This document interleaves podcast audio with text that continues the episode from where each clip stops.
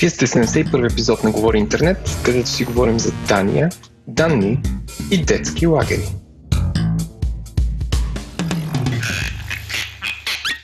Говори интернет достига до вас благодарение на SBTech. Новото при тях е, че се местят в чисто нов офис, който не само, че е нов, но е отговаря на духа на компанията. По-друго отговаря на духа на компанията, всяка сутрин при тях започва с кафе, което е приготвено от баристите на чекис в офиса. Ако искате да видите това и другите глезоти, които има при тях, посетете sbtech.com наклона черта careers. sbtech.com slash careers.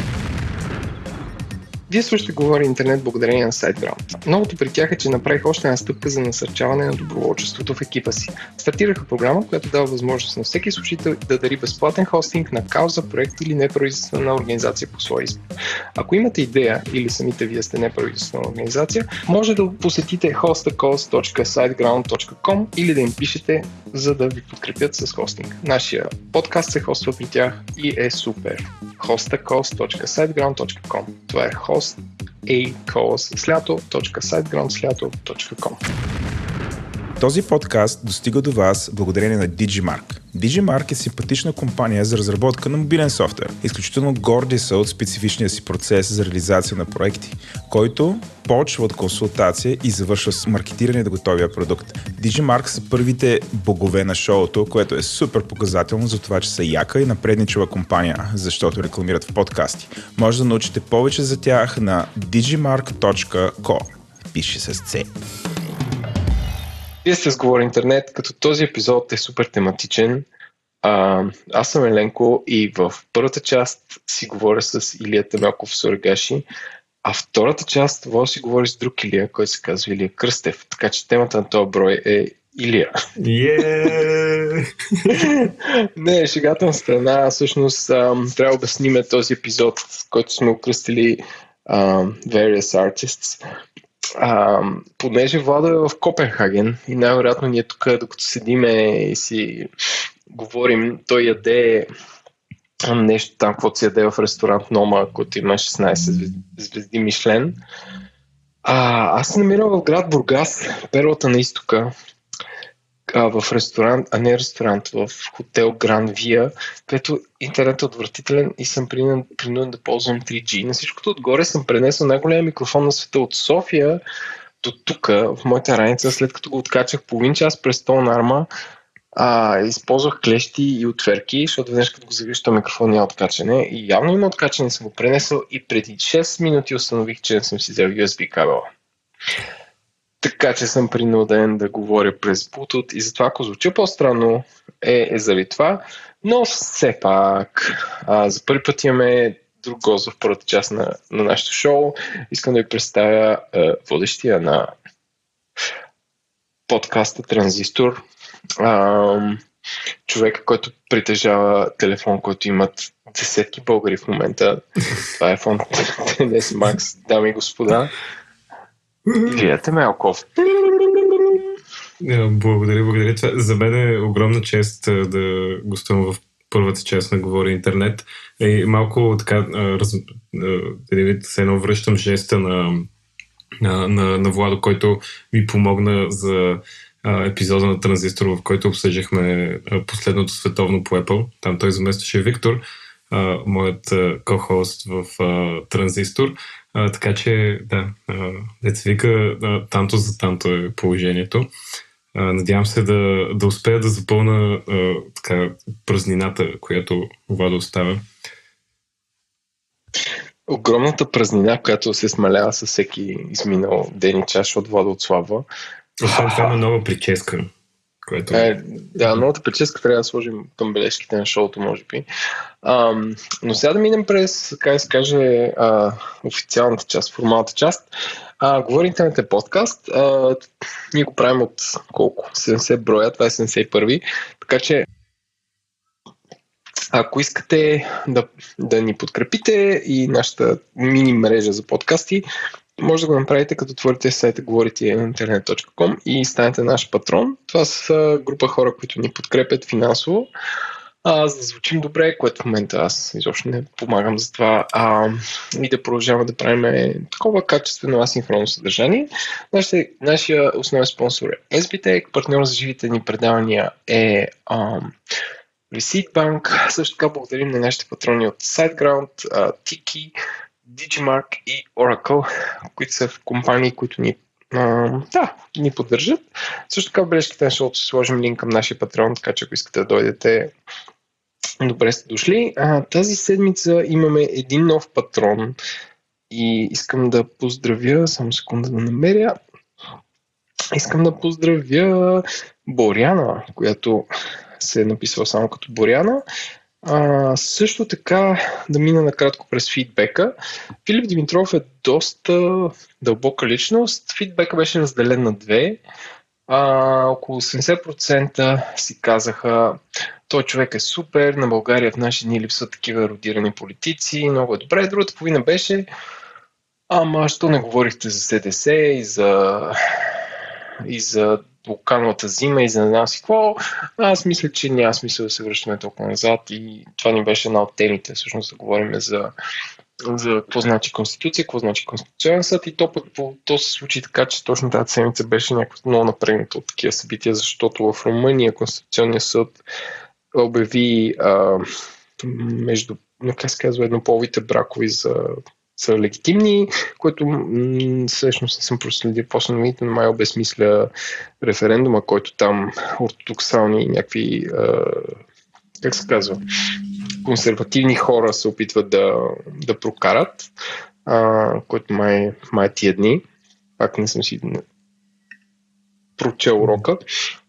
А, така че, според мен се получи много а, дълбок разговор и ние нямаше как да почнем от самото нямаше как да не почнем от самото начало а, и избрахме да не се връщаме назад, защото все пак няма смисъл. Така че това е по, това е по тази част и мисля, че вече спокойно може да минем към същественото, а именно интернет новина на седмицата три новини съм а, изтеглил тази седмица. Отново съзнателно а, реших, че няма нужда да говорим за Илон Мъск, около който имаше новини в последната седмица, но той човек е с тия, с тия сме говорили за него. Първата новина, която съм избрал, мисля, че в чата на Говори Интернет отива в канала все едно някой му пука, само че аз не съм съгласен, че е за там. Имаше едно много голямо събитие на Microsoft вчера, на което те обявиха изключително много неща, които на нашия пазар са все едно някой му пука, защото не се предлагат нови Surface лаптопи и така нататък, но обявих и нещо много интересно, което се казва едно приложение, което се казва а, Your Phone и всъщност позволява Mirror на а, Android приложения в Windows 10 и това се поддържа директно от а, от Windows 10, като ще дойде негова така, начална версия в а, следващия голям апдейт на а, тази а, велика операционна система, която ние с Еленко не потребяваме. А, но а, всъщност това, което показаха, а, беше едно демо, а, в което се връзва а, Android телефон и а, можете от него да взимате а, снимки, както и съобщения. Това ще бъде началната му версия. Но, освен това, а, бяха показани а, беше показано някакво друго демо, в което хора, а, потребители а, обменяха Snapchat съобщения върху такъв лаптоп Surface, което така изглежда много интересно и а, според мен а, показва, че Microsoft наистина тотално са се отказали от всичките си там мобилни надежди, което е много хубаво, много така а, позитивно развитие.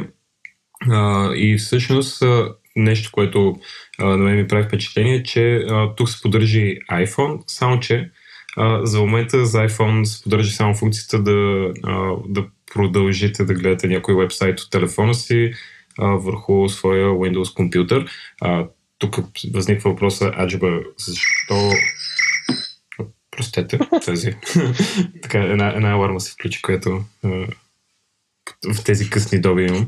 А, но да, защо по дяволите използват iPhone? Искате да го връзвате с компютъра си и нямате Mac, но това а, мисля, че червеното ще, само ще го оцени като въпрос.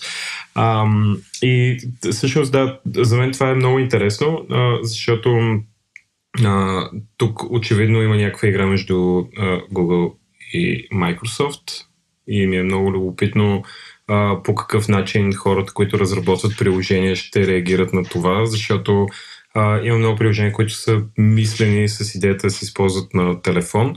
И това, тази функция всъщност може да позволи някакви експлойти, въобще по някакъв начин да промени а, цялостно, не знам, природата на някои приложения, а, като примерно Snapchat е такова приложение, което е абсолютно ексклюзивно мобилно то е mobile first, mobile last и някакси не мога да си представя как ще работи на компютър и примерно на Snap това няма да им бъде странно по някакъв начин. Ам, нещо, което може би вкарва тази новина в а, сферата все едно на някой му пука е това, че а, наистина първата версия ще бъде м- някаква супер basic и а, реално ще трябва да се изчака едно известно време. А към кое, към кое преценявам това? Защото според мен това има смисъл само ако си девелопър и искаш си тестваш аповете. Ами, според мен със сигурност нали, това е не, така една голяма група хора, които Microsoft целят, като а, част от причината си за това са генерално постъпките на Microsoft последните години да дават по, по-удобни инструменти за разработчици в където може, но да, демото, което те показаха и което всъщност има едно видео към, а, към това демо, а, включва а, пример как потребител взима а, снимка от своя Android телефон, слага в PowerPoint презентация, след това отива в SMS-ите си от Android телефон а, и слага някакво предложение за заглавие в същата тази презентация, директно го копипейства от там. Така че тук според мен има това е като някакъв отговор на функцията на новия macOS Mojave, в който можеш да цъкнеш с десен бутон на десктопа и има едно меню ново, което се казва Import from iPhone и там има опцията да направиш снимка и опцията да сканираш документ. И всъщност това а, отваря камерата на, на телефона, правиш снимката или там сканираш документа и той се появява директно на десктопа. А, така че предполагам, че е някакъв отговор на това като функционалност, като тук бонуса нали, е, че а, се поддържа Android, а, въпреки че не се поддържа iPhone, така че не знам колко е кое е бонуса, но да. А, така че мисля, че има малко по-широко приложение.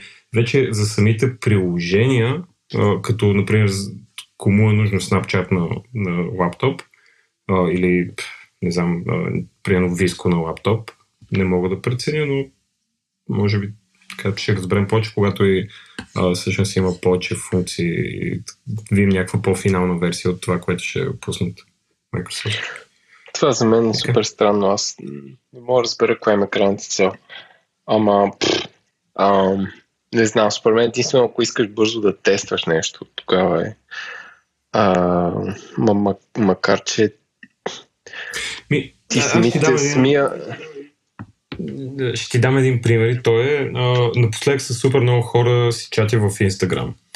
А, Instagram чатът няма десктоп версия. И а, когато съм на работа, а, нали, варианта да по някакъв начин да продължа този разговор е нали, да си ровя телефона, което в тази ситуация, а, честно казано, не ме кефи, защото а, ме разсейва много повече, отколкото примерно да сменя таба или да натисна от таб и да, да отида в а, друго приложение.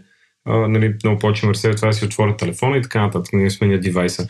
И за подобен тип неща на мен лично би ми било много полезно. Някои дреболи, които а, правя на телефона си, да мога да ги правя на директно на компютъра, на който така или иначе вече върши някакви неща, така или иначе тече някаква комуникация, било то по имейл, било а, в Slack или някакъв а, друг, а, някакво друго приложение за чат. А, така че в този контекст мога да си представя как е полезно за такъв тип неща. А, има хора, за които може би ще е по-удобно да използват мишка в някакви ситуации, но честно казано за мен това, това е по-странно. Аз не знам как ги пускат даже. Дали, а, дали хващат андроидското приложение го пускат. Защото то, то е ясно, че iOS приложение някъде пускаш, то е друга архитектура и там всичко е супер затворено. Те не могат да, дори да искат да го направят. Но, anyway, оставям го като според мен след 6 месеца, ня, не знам, от те, моите любими мрачни проклятия, които после ми пишат е, не си прав. Защото не си видял еди какво си, ама това някакво за какво е човек? Това е... Малко, знаеш ли, знаеш на какво ми прилича това? Това е като а, пътуваш такси и, и вие гледате BTV, ти с някакво какво? И то се оказа, че цялата държава BTV се излучва по нещо, което се казва да, BTV да, радио. Да. И след малко ще видите. И ти си някакъв къде да видя. И не си казвам, пак ли пак ли някакъв, защото всъщност таксиджиите с таблети, които гледат телевизия, малко, а, малко замря тая мода, в смисъл малко изчезна. Но всъщност всеки път забравям, че BTV се излучва съдържанието по нещо, което се казва BTV радио и смята, че нещо, което нали, BTV без картина, whatever, се тая нали, съдържание да има. Anyway, странна работа. Това ми звучи като наистина BTV по радиото, е такова ми. И, и на мен, да, до някаква степен, но по друга страна Instagram чат в някакво приложение на компютър не намирам нищо лошо. Нещо друго. Сега ще направя транзишен тип, Владо. Похейтихме Android и приложенията. Някакъв друг хейт да имаш?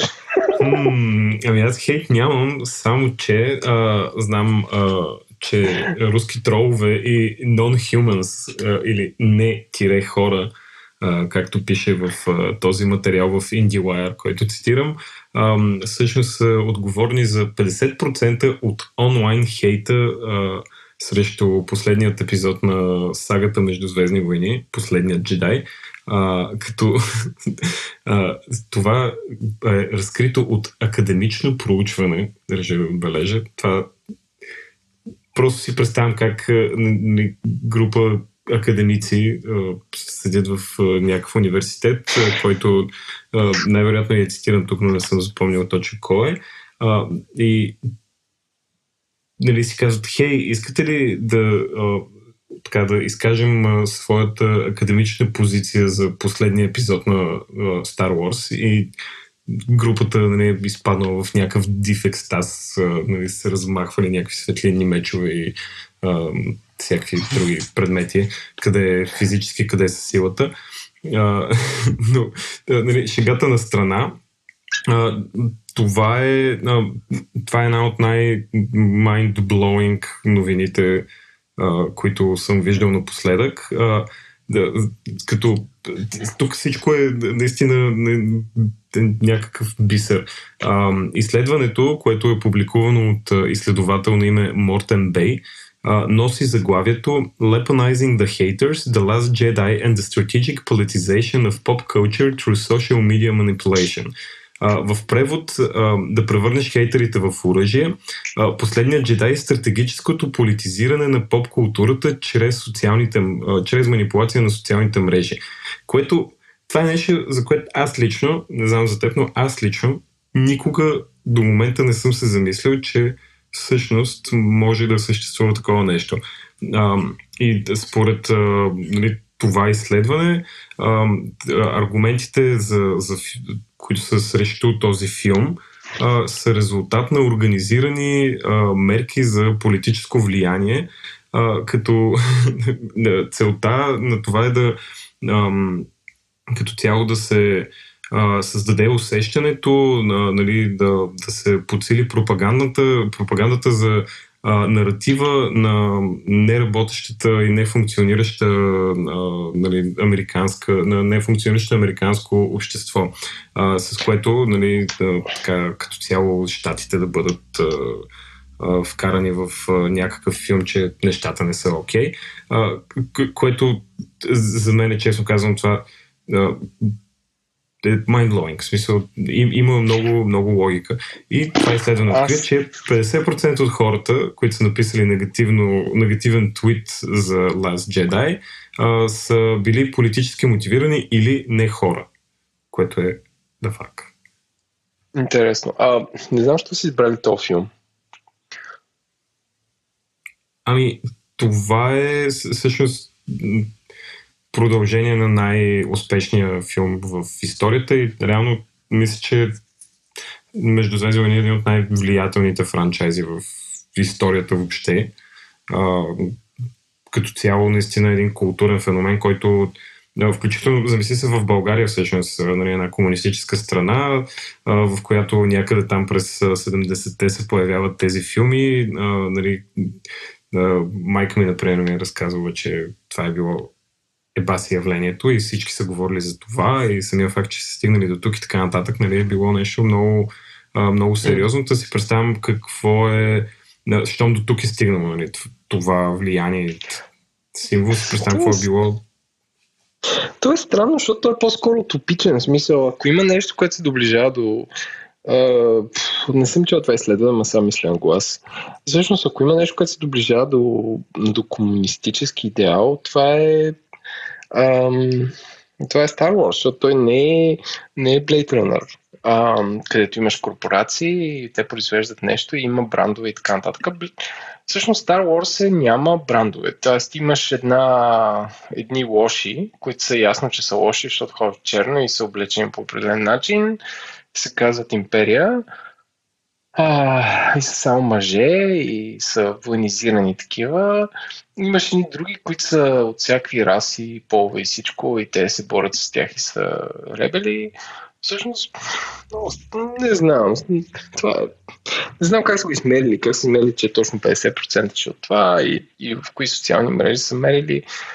И да, ще ми е интересно да разбера това нещо. Но всъщност, ако има филм, който се доближава до по-скоро някакво социалистическо бъдеще, е Star Wars. А, това е дълга тема, всъщност. Всъщност, тема, самия Star Wars, да. той, той е базиран, нали, то Лукас тогава се е кефил много на уестърни. Всъщност, че mm-hmm. ам, Star Wars, като се замислиш, е уестърн, където имаш а, такъв самотен странник, който събира екип от а, хора с, с странни умения и, са, и, и тръгва да бият лошите, като защитават селото. Нали? Това е класическа а, да е една класическа така, такъв франчайз, който го прави доста американско, но, но от друга страна не е, не е анти... Не знам. Не, бля, му бърка се. Anyway, е, е, един от символите на Star Wars също е това, че нали, става дума за така някаква борба за, за справедливост, свобода и нали, тази а, империя е така символа на, на злото, точно защото прави неща, които са много типични за авторитарните а, управления. Така че има, има нещо там. Но да, тази тема е много дълга, много дълбока и мисля, че а, сме много неподготвени за нея. А, и... Да, ние, ние сега времето. Трябва да излезе... То, то какво ще правят ли много всъщност? То какво беше там новината? Ами, още един епизод. Май, няма скоро. Плюс... А, ами, напротив, ако не се лъжи, трябва да излезе следващата година а, още един а, епизод, който ще е последният. Нали, това е третата трилогия и епизод 9, който да завърши тази трилогия. А, така а, че пак, пак беше... неща, да. Пак беше Райан Джонсън режисьор или? А, или, или Джей Джей Абрамс се завърши? Джей Джей Абрамс ще е режисьор на този. Ако не, да, да, да оправи нещата. Съм сигурен, да. да Аз каже... съм абсолютно не съгласен, че да, да, нещата са развалени в момента, но това също е друга тема. Да. Добре, каза, нещата не са развалени. Нека ги развалим сега. Нека ги развалим. А, последната новина, която... А, а, добре, последната новина, която аз реших, че а, искам да обсъдим, а, предизвика, а, това за, за уважаемите слушатели го казвам, предизвика у Еленко а, следната реакция а, и тя ам, тя беше, е, искам само да намеря точно така, става, но не знам какъв му е интернет ъгъла. Е, това, това запита Еленко, аз отговорих като антитеза на интернет ъгъла и той каза, че бива. И затова сега ще си поговорим за новина с заглавието Граждани поискаха от парламента да върне ученическите лагери и да са задължителни. Това е новина в сайта на Дневник. Която а, той е а, някакъв бисер след бисер. Аз мисля, че на тази новина може да циклим около 3 часа, нали, изречение по изречение, няма го направим спокойно. А, и всъщност се оказва, че две парламентарни комисии по образование и по взаимодействието с, неправ... с неправителствените организации днес са разгледали петиция, внесена от а, нещо наречено Национална гражданска инициатива да върнем ученическите лагери на децата. Вау! Ам, като в а, тази петиция и в този документ се изисква възстановяване на почивните бази на ученически отдих и спорт ЕАД. Изработване на стратегия ЕАД, да очевидно е някаква фирма, която е, управлява тези почивни бази. Изисква се също изработване на стратегия за развитието им през следващите 10 години, да се публикува годишен отчет и тъна. Да. Сред исканията им още са да се назначат педагози в детските бази, да се разработят програми за обучение и в тези програми да се включват, забележи, уроци по родолюбие и физическа активност, хайдушки игри, не се е бам, цъкнете линка, това пише, физически натоварвания и движение в природна среда и други. И тук идва момента, в който нали, Bubble Break е хайдушки направо. Ам, така, Еленко зададе много логичен въпрос. Аджиба, коя е тази кои са тези граждани, каква е тази национална гражданска инициатива. И след а, кротко а, Google търсене а, успяхме да стигнем до а, една страница във Facebook, която се казва Да върнем ученическите лагери на децата, а, което само по себе си а, нали, предполага, че а, някой е хванал децата и им е взел ученическите лагери. Да, и, насила. и тези деца, да, да, било много насилствено. И тези деца. Те са, а, те са плакани. Което... Аз искам да, искам да кажа моя гол всъщност на, на тази. А, някъде преди около 3 седмици беше правим на в град Плоди в парк Лаута и аз ходих в парк Лаута да направя маршрута. И там седим, меря, гледам GPS, тъп, тарап, тарап, ходя си из парклаута в един прекрасен съботен ден. Suddenly се озовавам на нещо, което се казва Пловдив Мези, който е фестивал на скарата. И където всички до един бяха облечени с тенски България на три морета и бяха черни те тенски.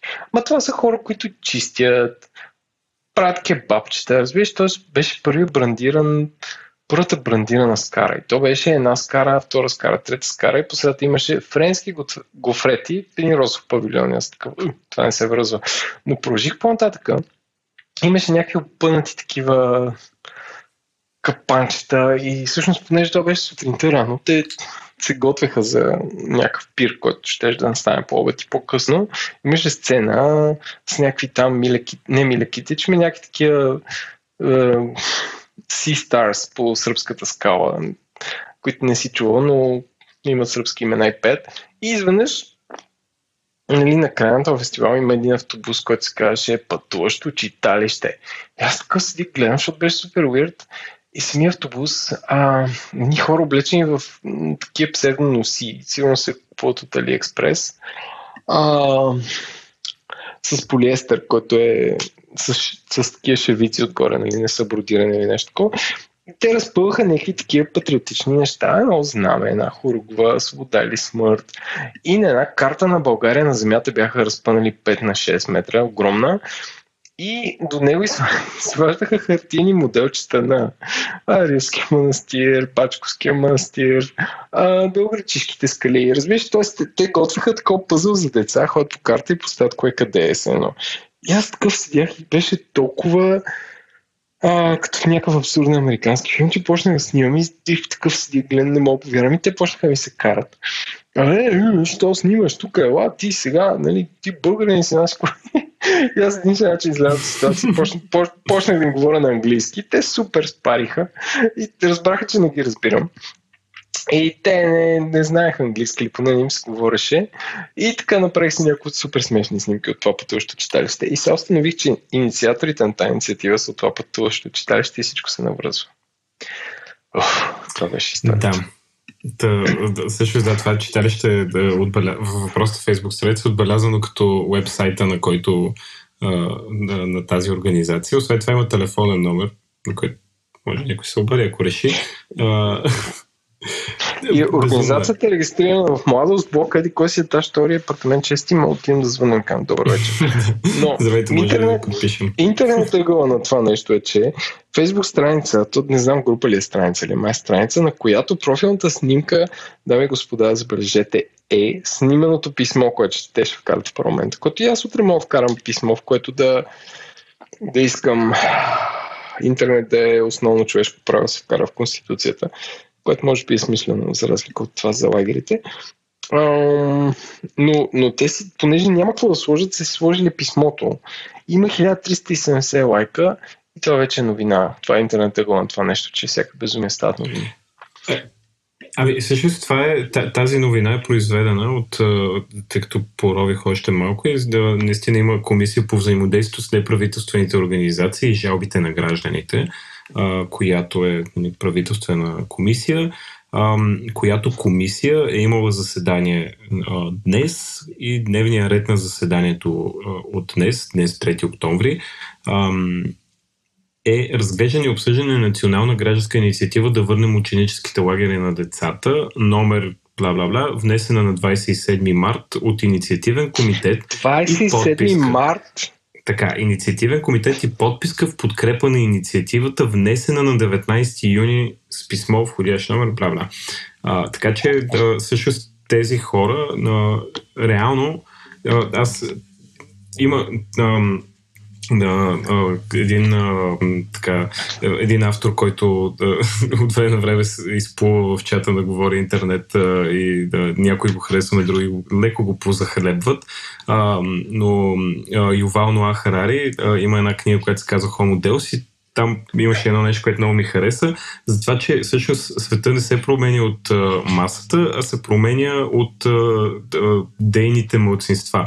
И ето тук това, това е много добър пример за, за това. Това са едни, да речем, няколко хиляди, в смисъл, ако не всички а, хора, които нали, са подписали, са в тази фейсбук страница, което според мен е случая, но това са няколко хиляди души, които са си дали подписа и примерно има ни там 20 човека, които се занимават с това да съберат тия подписи, да напишат това писмо, да отидат през март, да подадат нали, един път някакъв документ, да отидат през юни, да подадат втори път някакъв документ. И днес ние ги четем нали, на първа страница в Дневник и всъщност парламентарна комисия се занимава с а, този проблем, който проблем а, кара а, човек да има Милен Михов от Обединените патриоти в скобки ВМРО, да изрази политическата позиция, че идеята заслужава внимание, тъй като така може да се осигури достъпност до голям кръг деца. Нали, той одобрява предложението да се изучават народни танци и другите занимания, които биха осигурили почивка наситена с преживявания. и нали, това, ако го, ако го така компилираш както трябва и отидеш на, на едни хора, на средностатистическия българин, който не може да си позволи кой знае каква почивка, кой знае колко често. И да, нали, задръстването към Гърция всички знаем за него, но истината е, че има ужасно много хора, които не могат да си позволят това нещо. И му кажеш, абе, тук правим една подписка да върнат лагерите, за да може детето ти задължително два пъти в годината да отиде я на море, я на планина, нали, някъде нещо там да, да прави. А, нали, я споменат, че в това влизат хайдушки игри, а, нали, а, задължителен ритуал, построяване за химна на България, издигане на българското знаме в началото на всеки ден от този лагер. И ако каже, тя не. Нали, ти си добре, искам ли детето ми да ходи два пъти в годината на лагер и нали, да вижда някакви интересни а, неща? Искам. А, аз, аз чакам да как това ще стане. Не, ти си представи Министерски съвет, защото къде ще го направят този лагер? На, на Марина Диневи. Мисля, децата ще ходят да ядат в, а, в ресторанти в Албена. В смисъл, защото няма кой, кой могъл откраднал детски лагери край морето. Или хотел в Банско от Министерство на, на образованието ще го букнат нали, да ходят тези деца, всички деца. Не знам колко са учениците, ама са сигурно десетки хиляди.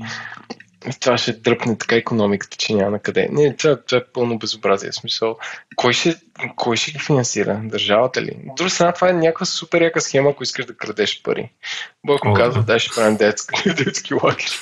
И може да има децата от, примерно, децата от Велико Търно идат в София на детски лагер в Маринела.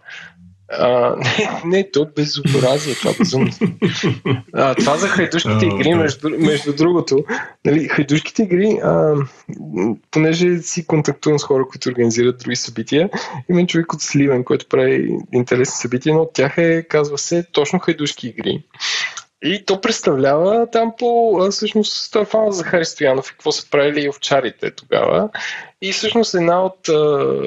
Той като обстакъл рейс, ама патриотичен нещо като тези тъв мъдърите, не знам си какво. И всъщност една от нещата, които са правили овчарите е една ока вино, което е една ока около 40 литра. Тоест, една, ако дереш една коза, се напрести си гайда, mm-hmm. но меха го напълни с вино, то е около 40 кг.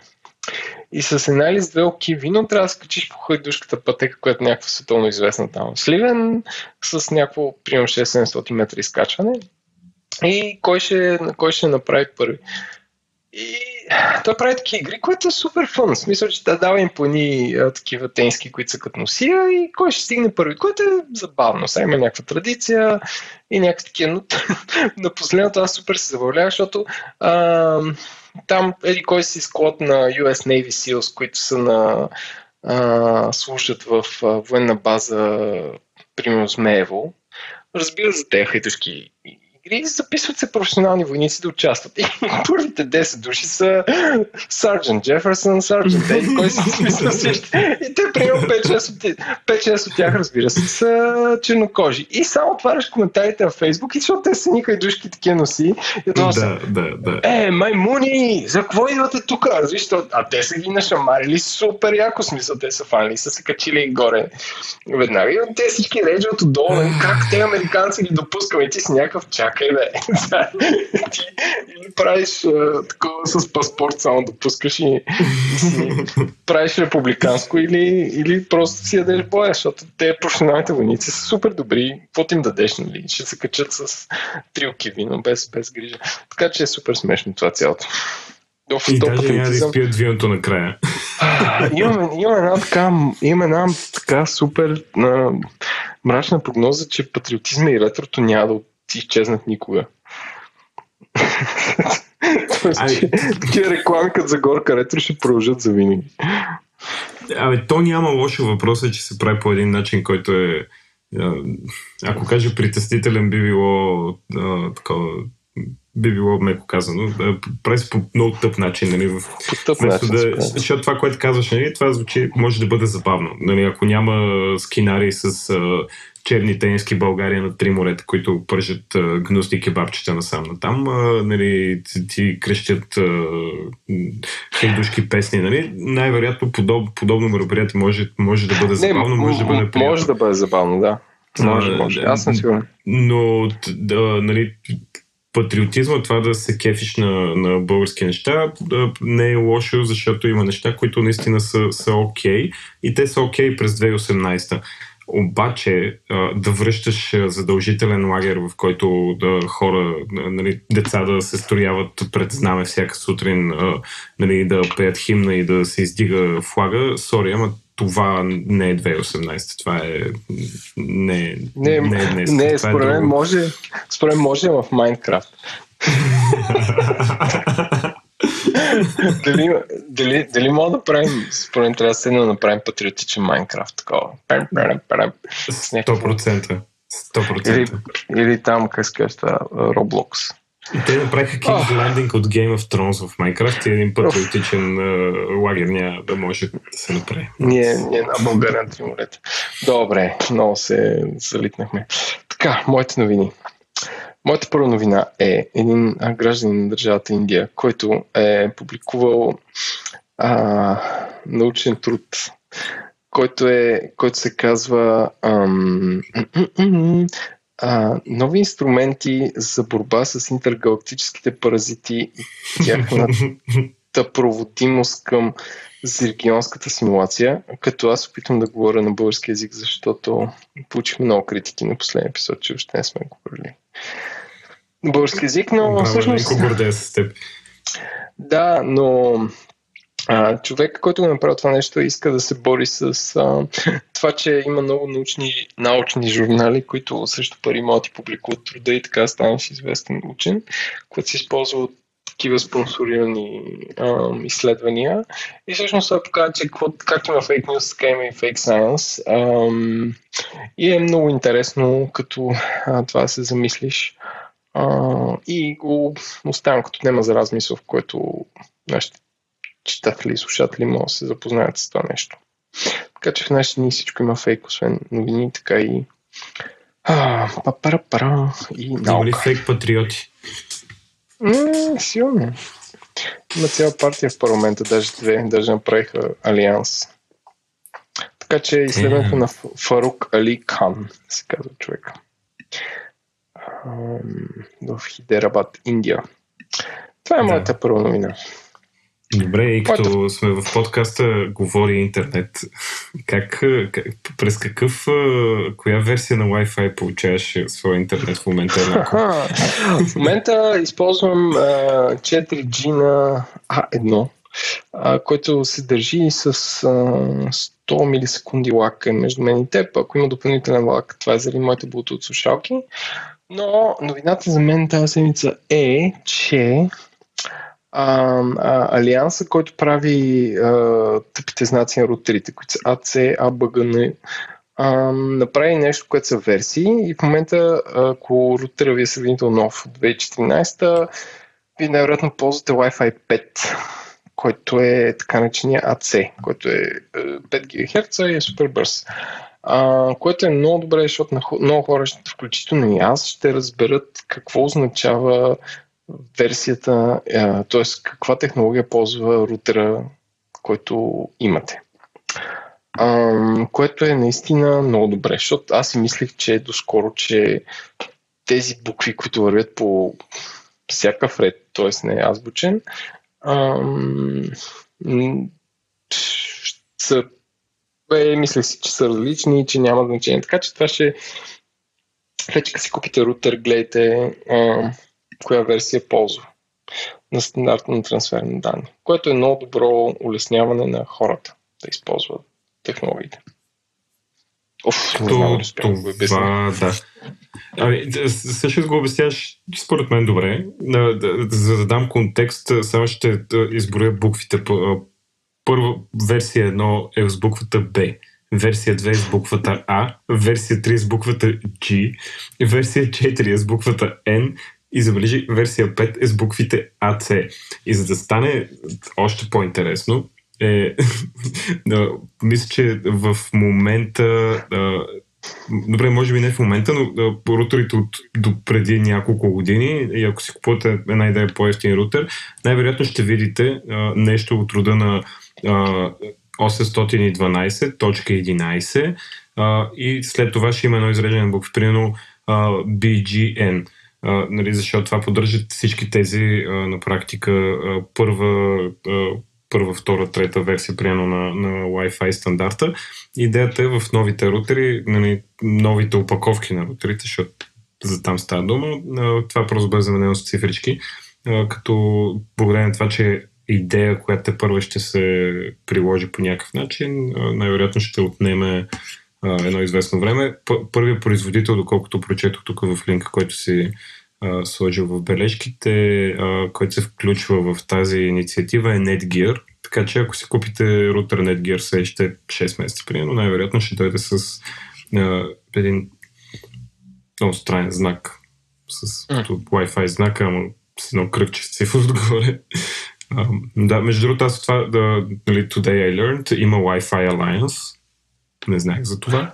Така че Има, благодаря. има. Той като, той като Bluetooth, нали, те го прави някакъв комитет и затова всъщност от не 20 години да вкарат някакви нормални наименования на това нещо. Такова, как се казва, ти да видиш. Да. Да. И последно, не на последно място, в нещо, което въобще не вълнува българския пазар, Амазон е на американска компания, понеже страдат от това, че магазина на Амазон не е място, където се прави Discovery. Тоест ти влезеш в Амазон, ако си видял нещо искаш си го купиш, знаеш, че там притима, че най-ефтиното ефтиното нещо, което си купиш. Ти си харесваш ни обувки и влезеш в Амазон и те са на цена, която е ниска или има сале, или имаш безплатна доставка и така нататък. Но те за да се представят като място, което ти откриваш някакви нови неща, отварят магазини, които са само... В този магазин ще има само стоки, които са с 4 звезди и нагоре. И се казват Amazon 4 Star. Което е много пост-диджитал, защото хващаш с някаква интернет концепция и я вкарваш в и я вкараш в истинския живот. Но това е доста за тях, според мен, тапо, защото със сигурност вътре има техните амазонски таблети работи, които те бутат но хората да си купуват. И второ, Амазон има толкова критики напоследък за фалшиви ревюта и за това, че продават ментета, а, че не знам дали ще им се получи. Ай, той е супер интересен. Аз гледам снимки от, от този магазин. Той е супер забавен, защото а, има а, такива ам, електронни прайс тагове, т.е. етикет, боже, не знам каква дума да използвам на български, електронни цени, етикет за цени, нали, които, които са дигитални и всъщност на тях пише а, името на продукта, рейтинга с звезди, рейтинга с цифри, отколко ревюта е, както и цената и цената за Prime мембари, което това наистина разбива пост диджитал. Освен това, има такива uh, изпринтирани uh, поне изглежда, да, мисля, че да, изпринтирано изглежда това, uh, бележки с, uh, с ревюта, което това представяш си честа, примерно, отиваш си купуваш Kindle и си ужасно щастлив в този Kindle и пишеш едно ревю, в което изливаш душата и сърцето си и след това а, отиваш, тъй като естествено си много голям фен на Амазон, след като си купил този Kindle, отиваш в, а, на почивка в Нью Йорк, минаваш през а, Сохо, където се а, намира този думи. магазин и, и, и виждаш своите думи отпечатани на истинска хартия в истинския а, магазин и в този магазин, освен всичко останало, има и нали, място, което е с продукти, които са trending around New York City. И what the fuck. това е, много е... Да, много интернет. Това е, като, това, това, това е като, като да направят такова специален мултиплекс кино и примерно да има а, вътре 12 зали и във всяка зала цял ден да върви по един епизод на Stranger Things и ти да отидеш да гледаш Stranger Things в кино, нали, което е нали, Netflix кино такова. Горе-долу също е. Ми, може. Не, това за мен е като а, а, е, е, едно време приятел си купи това в ерата, която интернет не беше взял те неща. Той си купи някаква DVD, на който беше а, 300-те най-добри гола някога прави. И той вика, че сега ще гледаме, а, сега ще гледаме тези 300 гола. И, и всъщност ти пускаш да гледаш и някакво на 63-та задна ножица. Ти си някакъв Оф, нали, пак ли задна ножица, нали? Което е много красив гол през 78 година, нали? Аржентина срещу Перу, обаче ти се насищаш на някакви такива greatest things, нали? Защото шансът ти като човек да отидеш в магазина си намериш нещо, което имаш нужда е много малък. Тоест, те магазини са да ходиш и да блееш и да гледаш някакви неща, които хората очевидно са оценили добре. Но ти дали имаш нужда от тях? Не, в смисъл, то магазина като една витрина, защото шанс ти да влезеш нещо и да кажеш, е, имам нужда от а, какво е това, кухненски робот и този е с 4,7 рейтинг в Амазон, не си го купя. Е много малък. така си мисля аз. Това okay. е моята новина. Okay. Да, има, има, има известна, известна лойка, може би, в това, което казваш. Експлейнерът на Бойчев. Здравейте, здравейте, вие сте Шпенера на Бойчев и господин Николай. Здравейте и от мен. Страхотен ден, голям, голям ден за българска демокрация. Чули се дали да не си говорим за почки, един от многото дни, които са толкова големи. В които може да си говорим за почки и ремонти в София, но решихме да оставим тази тема на целокупното социално множество от а, строителни инженери и специалисти по фуги. И най-вече на най-големия специалист, нашият кмет. Затова ще игнорираме тази тема и ще си поговорим за неща, от които по-малко разбираме, а именно за електроавтомобили. Бойчев, ти разбираш от електроавтомобили? Съвсем малко да трябва да ти призная. Шофирам усилено електроавтомобили на, на, днев, на ежедневна база. Чудесно. Тъй като работя в корпорация, където имаме един такъв и често ми се налага да го използвам и е много приятно. Употребяваш го. Употребявам го. Така че аз, аз съм специалист по употребяване на електрически автомобили. Добре, айде тогава да видим защо днешната тема е точно електрическите автомобили. Всъщност днешната тема е защо електрическите автомобили са вятър и мъгла и защо поколението, което чете заглавията е в паника, че нещо се случва. А то нищо не се случва.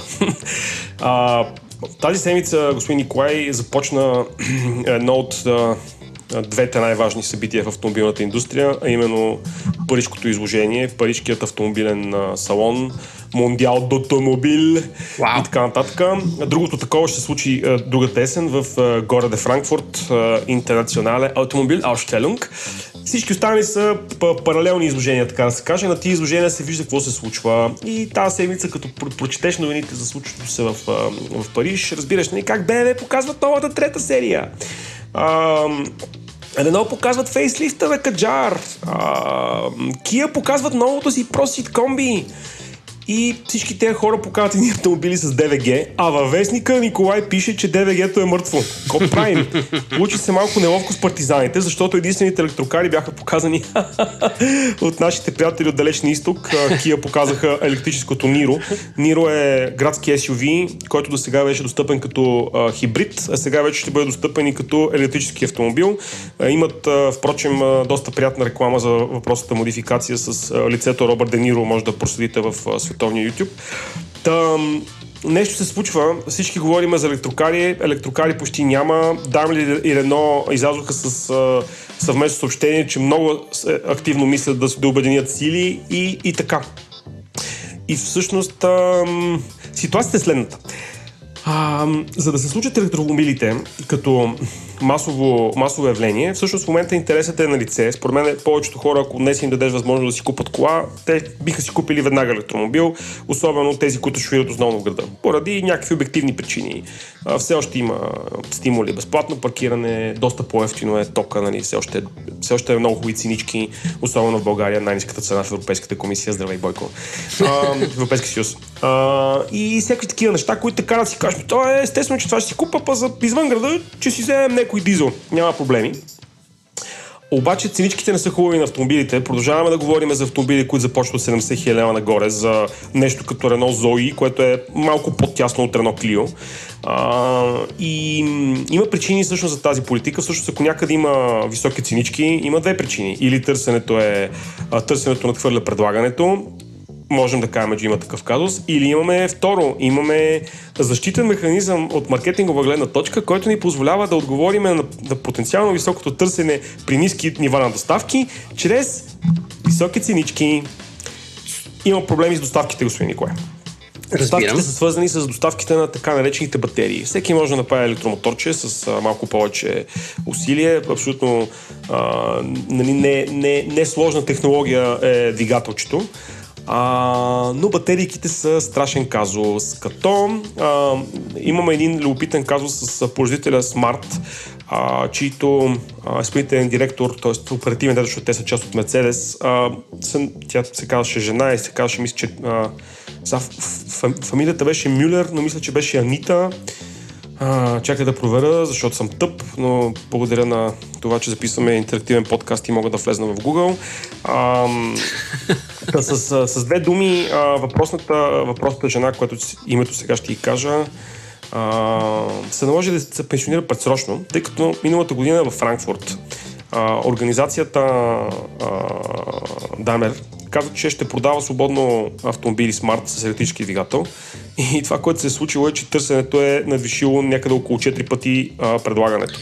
Тоест, ако искаш да си купи електрически смарт в момента, господин Николай, не можеш. А, заявките твърди, се твърди, че са нахвърли 40 000 бройки. Чудесно. Само за Централен европейския пазар, тъй като в България смарт официално не се продава. А, защо сме бедни? а, и всъщност а, а, това, което се случва а, е, че отишли от Daimler да говорят с доставчика на батериите, компанията LG Chem и им казали, може ли тук ни батерийки? Те казали, ма разбира се, просто ценичката ще стане по 3 на тази, която очакват. Те казали, ама как така? И те им казали, еми и така. Казали са им така, защото господин Николай, производството на батерии към днешна дата е концентрирано грубо в три компании. Има много компании, които се опитват да произвеждат батерии, разбира се, но три компании държат, така да се каже, монопола върху тази, тази индустрия. Едната компания се нарича а, LG Chem, която е поделение на конгломерата LG от Корея, Южна Корея. Втората компания е Panasonic, а, а третата се казва Cattle или Seitel или CATL, китайско предприятие от холдингов принцип, което оперира почти ексклюзивно на китайският автомобилен пазар. Всички автомобилни фирми в момента имат договор с някои от тези три доставчици. А, всъщност всички имат договор с Cattle, защото Cattle е ексклюзивен доставчик за батерии за а, в пазара в Китай, където от 2020 година с решение на Компартията а, има заложен процент, минимален процент на продажби на електрокари от годишните продажби. И там в момента няма лабаво, няма аз съм BMW, аз съм Renault, аз съм а, Rolls-Royce, всички трябва да имат електрокари 2020 година. Но, понеже има една политика за, за, за защита на местното производство, няма как да си импортираш а, батерийки, трябва да, да ги взимаш от а, компанията Cattle. Сейтъл.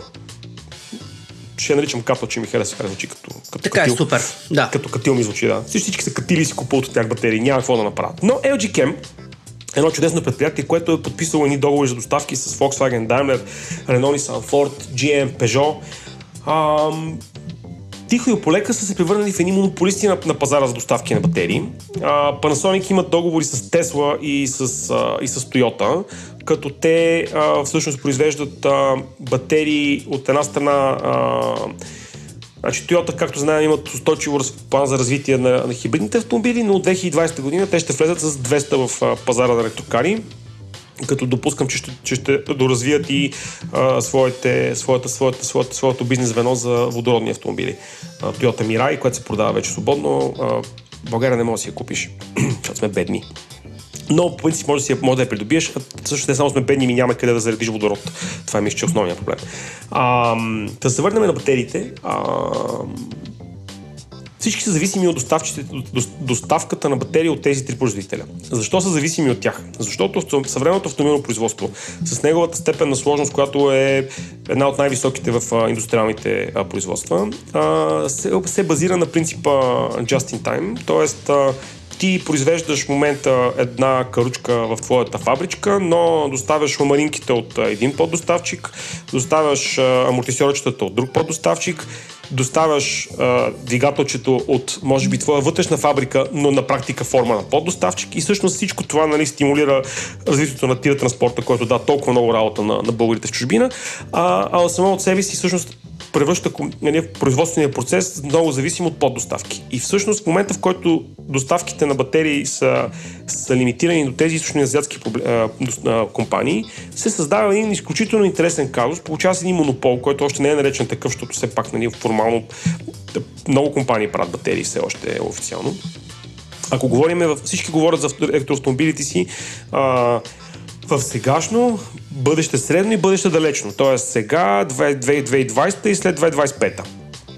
А, за да се направи, да си, за, за да си решиш проблема на зависимостта, трябва да можеш да, да, да подходиш така, че да изградиш а, гигафабрика на локалната си територия. Което ще, ще да е въпроса ми, защо те не си направят фабрики. по сегашна оценка една такава инвестиция е между 5 и 6 милиарда евро. За да вдигнеш капацитетчето, ако случайно се окаже, че имаш много голямо търсене на твоите електромобили, трябва да вкараш още между 1 и 3 милиарда евро. И сега, поне живеем в борсов капитализъм, където печалбата е най-важното, ако е така просто изокаш 6 милиарда, проблем. А, плюс това, парите не са единствения проблем. Втория проблем се нарича технология на, на, на използваните батерии. Значи, все още масово се използват никел метал хидрини батерии. В момента лека по лека навлизат литиевите полимери. Литиевите полимери имат проблема, че се, нагряват много, т.е. самото производство на, на автомобил с литиеви полимерна батерия изисква повече мерки за сигурност, капсулация и изолация на тази батерия, защото да не се запалиш докато а, шофираш бясно към морето. А, и в момента има в развоен, развоен цикъл а, нови технологии за батерии, при които ще има повишаване на капацитета на, на батерията при същия размер, същото тегло, но с по-голяма, но с по-голяма, по-голяма гъстота на, на клетките, което от своя страна да позволи нали, по-голям пробег, т.е. по-голям заряд на кило батерия а, спрямо сегашната технология. Само, че тия технологии ще са готови а, да излязат от лабораториите за серийно производство по различни спекулации между 2023 и 2025 година. За това а, говориме, нали, че електрокарите ще се развиват а, след 2025 година. Бочев, от всичко, което каза до сега, за пореден път доказваш, че ти си враг на електрокарите. Така Обожавам ги. Обожавам ги, но просто а, а, ми, ми допада, а, как да кажа, а, аз съм враг на, на общенията, в които някой казва ДВГ-то е мъртво. Тоест, а, някой да казва, че двигателите с на горене ще спрат. Сега е много модерно, може да обърнеш внимание кой казва такова нещо. Казват го политиците. Политиците го казват, защото особено в държави, където има много зелена енергия, като Дания, Швеция, а, Норвегия, а, Германия, Германия също не го казват, защото има твърде, много, твърде силно автомобилно лоби вътре в държавата и не могат да си позволят да кажат такова нещо, за да не, преди, преди да ги изхвърлят от, от а, избираемите им позиции. Но а, ДВГ-то за, не може тук и да умре. А, защото имаш, а, имаш наистина, имаш производствени проблеми за решаване по принцип в социален смисъл имаш и, реша... и проблеми за решаване, свързани с доставката на електроенергия и осигуряване на услугата за реждане на електрокари. За да осигуриш тази услуга, трябва да се промени цялата електропреносна мрежа, трябва да се променят далекопроводите, трябва да се променят трансформаторите, трябва да се променят трафопостите, трябва да се изградят изцяло нови а, бензиностанции, които, с които не зареждаш бензина, зареждаш електричество, където да имаш капацитета, а, това ударно натоварване, което ще се случва, а, да може да бъде поето. Политиците обичат в момента да спекулират с това, че няма инфраструктура и колко това е трудно и че а, трябва нещо да се направи. Спеку... Значи, политиците го казват, а автомобилните босове обичат да прегръщат тази реплика, за да кажат защо не искат да направят електрокари. Или защо не искат да направят по-бързи електрокари. Електро...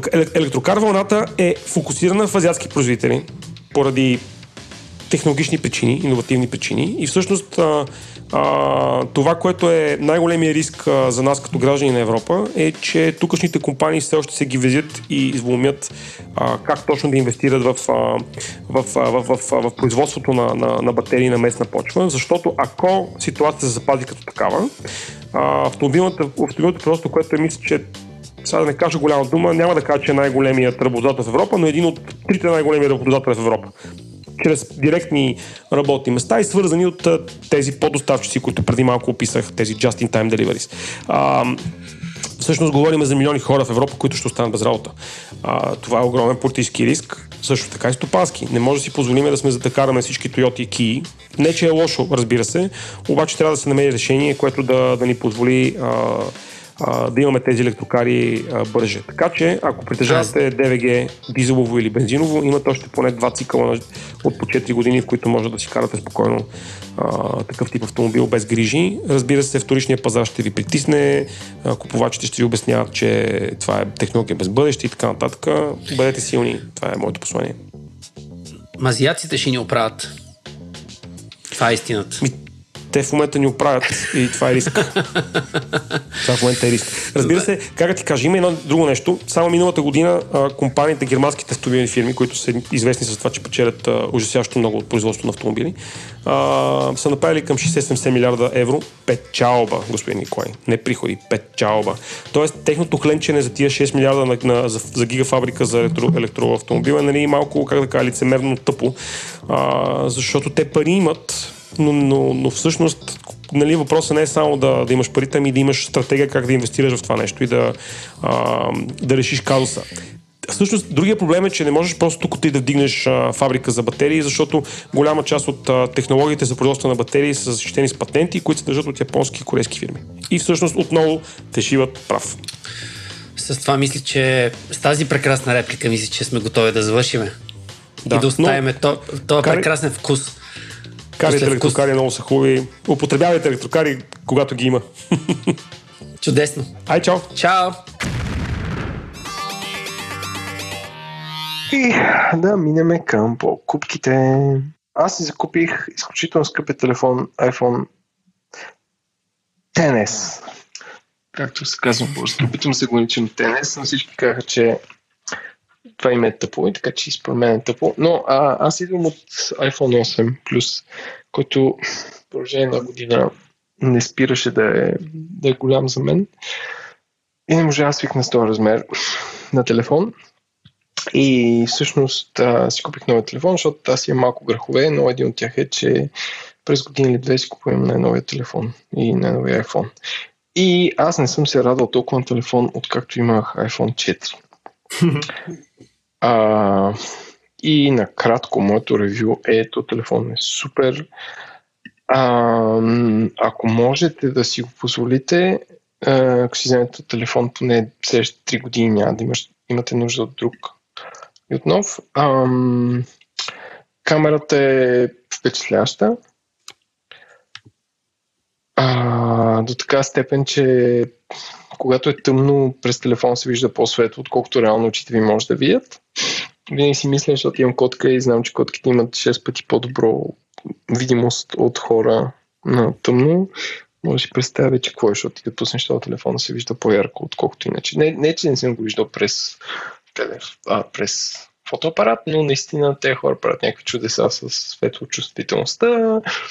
Нали, ако трябва да влезем в технически детайли, той има нов а, сензор на Samsung, който е 30% по-голям от предния и реално влиза много повече светлина и фаща много повече детайли. А, като човек, който една година не е работил с тези жестове, е наистина много лесно с това сканирането на лицето познаваме всеки път. Единственият път, когато ме познава е като бях с каска за колело и с очила за колело, за колездене, тогава трябваше да си веждам кода. Ам, също така, аз не съм очаквал да го кажа, но оператора А1 реагира доста адекватно, като в Twitter ми каза какво да направя, защото аз имах един телефон, който не беше изтекал лизинга и ходи да си платя, може да си платиш само лизинга на стария апарат. Така директно си поръчаш нов и аз го поръчах по интернет и дойде, казах, че дойде в петък и дойде в петък в един техен бизнес център, отих си го взех. Което беше много... Дори шокирах продавачите там. Какъв е този телефон? Като те, нали, аз мога да си представя колко е трудно, ако а, ти трябва някакви хора да, нали, да работят тези магазини, да ги образоваш за тези неща. И те, нали, такива седят и ме гледат. За какво си вземаш толкова, толкова скъп телефон? такива влязат в камера. И аз, и аз, нали, като ти кажеш такова нещо, аз се насмях, казвам, човек толкова смия къла. И той, нали, на това не може да, не може да каже друго. Някакво да каже, да. Не, някакво. Служител на НТЛ, така да на едно ти е казал, защо си вземаш толкова скъп телефон. За какво ти е толкова скъп телефон? Вау. Вика, вика, може ли, вика, може ли да го видя? Аз викам, не. Скъмбек Еленко. не, и, и, всъщност, и, да, Скъмбек Еленко и до него, нали, там другия колега, който трябваше да вземе парите, каза, това същия като от десятката. Такъв ми. Мани, то не се, не се занимай с него. Вероятно е същия, да. Но anyway, беше, беше, беше много смешно. Но от друга страна пък нали, пропсто дем, че реагираха, реагираха адекватно в това отношение. Anyway, не, това не е, не е пример за след да си купувате една скъпи телефон, но аз го правя веднъж на две години, като старите ги дам на цялото семейство, които сега ползват FaceTime и се снимам а, с моите, моите племенички. Ти, ти всъщност от какъв телефон, какъв беше предният ти iPhone? А, 8+. Тоест ти си от миналогодишния модел на тази годишния модел. Само, че да, миналогодишния кое... нали, Ама по, по-голям към по-малкия, като това не го правя всяка година, но просто тази година, така така, ти иска да си дам стария телефон на член на семейството и не си казах, веднъж се живее и, и така. А защо премина към по-малки? Ами, когато, когато една година имаш такъв лек дискомфорт, ам, си казах, това не бе, няма нужда от, нямам нужда от нещо толкова голям обект, който носи постоянно сме. И това, дето екран е по-голям, не е, не е някакъв, кой знае какъв плюс за мен. Това е, да, това е. Супер телефон. Ако, нали, друго, всички, нали, ако сте в тази екосистема е супер телефон. Ако не сте в тази екосистема, въобще няма да го разберете и въобще не се замислите и съвсем спокойно си продължете както си карате. Това, това е абсолютно нормално. Няма... А, да. да. А, аз съм а, всъщност в така, отбора на големите с а, XS, аз го наричам XS а, Max, а, като също това те питах защо минаш към по-малкия и това е много валидно. А, но за мен по-големия модел има то, така едно изключително голямо предимство, това е батерията. Ам, тук ще си позволя да направя една препратка, че в по последния епизод на Транзистор всъщност така споделих много подробни а, впечатления от а, този телефон, затова съвсем накратко а, искам да, да обобщя нали, няколко неща. А, батерията за мен е така, това е причината да бъда с Huawei P20 Pro, а не с iPhone в последната половин година, тъй като батерията на този телефон е умопомрачителна и батерията на, а, на XS Max е нали, сравнима като а, издържане. Днес, например, а, сутринта пусках хотспот за около 2 часа, после в TeamViewer рових около час и половина, за да свърша някакви неща от а, един ремонт компютър, нали, цял ден някакви чатове, имейли в движение, нали, говорене и така нататък. А, на деня пусках някакви YouTube клипчета да показвам някакви неща на моята братовчетка и нали, успях да се прибера в къщи с нещо от порядъка на 10% батерия, което нали, това с iPhone никога след такъв ден не ми се е случило преди. Факт е, че бях притеснен дали няма да умре, но не умря, което беше така много, много приятно. А, размера, колко е голям, той е наистина много, много, много малко по-малък от плюсовете до момента.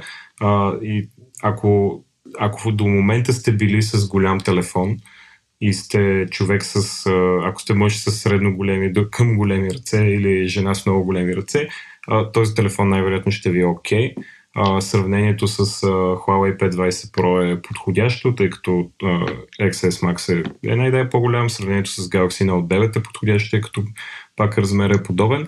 А, така че размера ще е проблем за всеки, който иска малък телефон, а, но ако се кефите на големи телефони, е супер. И нещо, което в транзистор не споменах, но ще спомена тук, една, е, е, една новост, така, как са разположени тези ленти за антените по, по страните на телефона, като в долната част от лявата страна има такива а, дупчици, нали, от двете страни също на входа на Lightning порта за зарядното и за слушалките.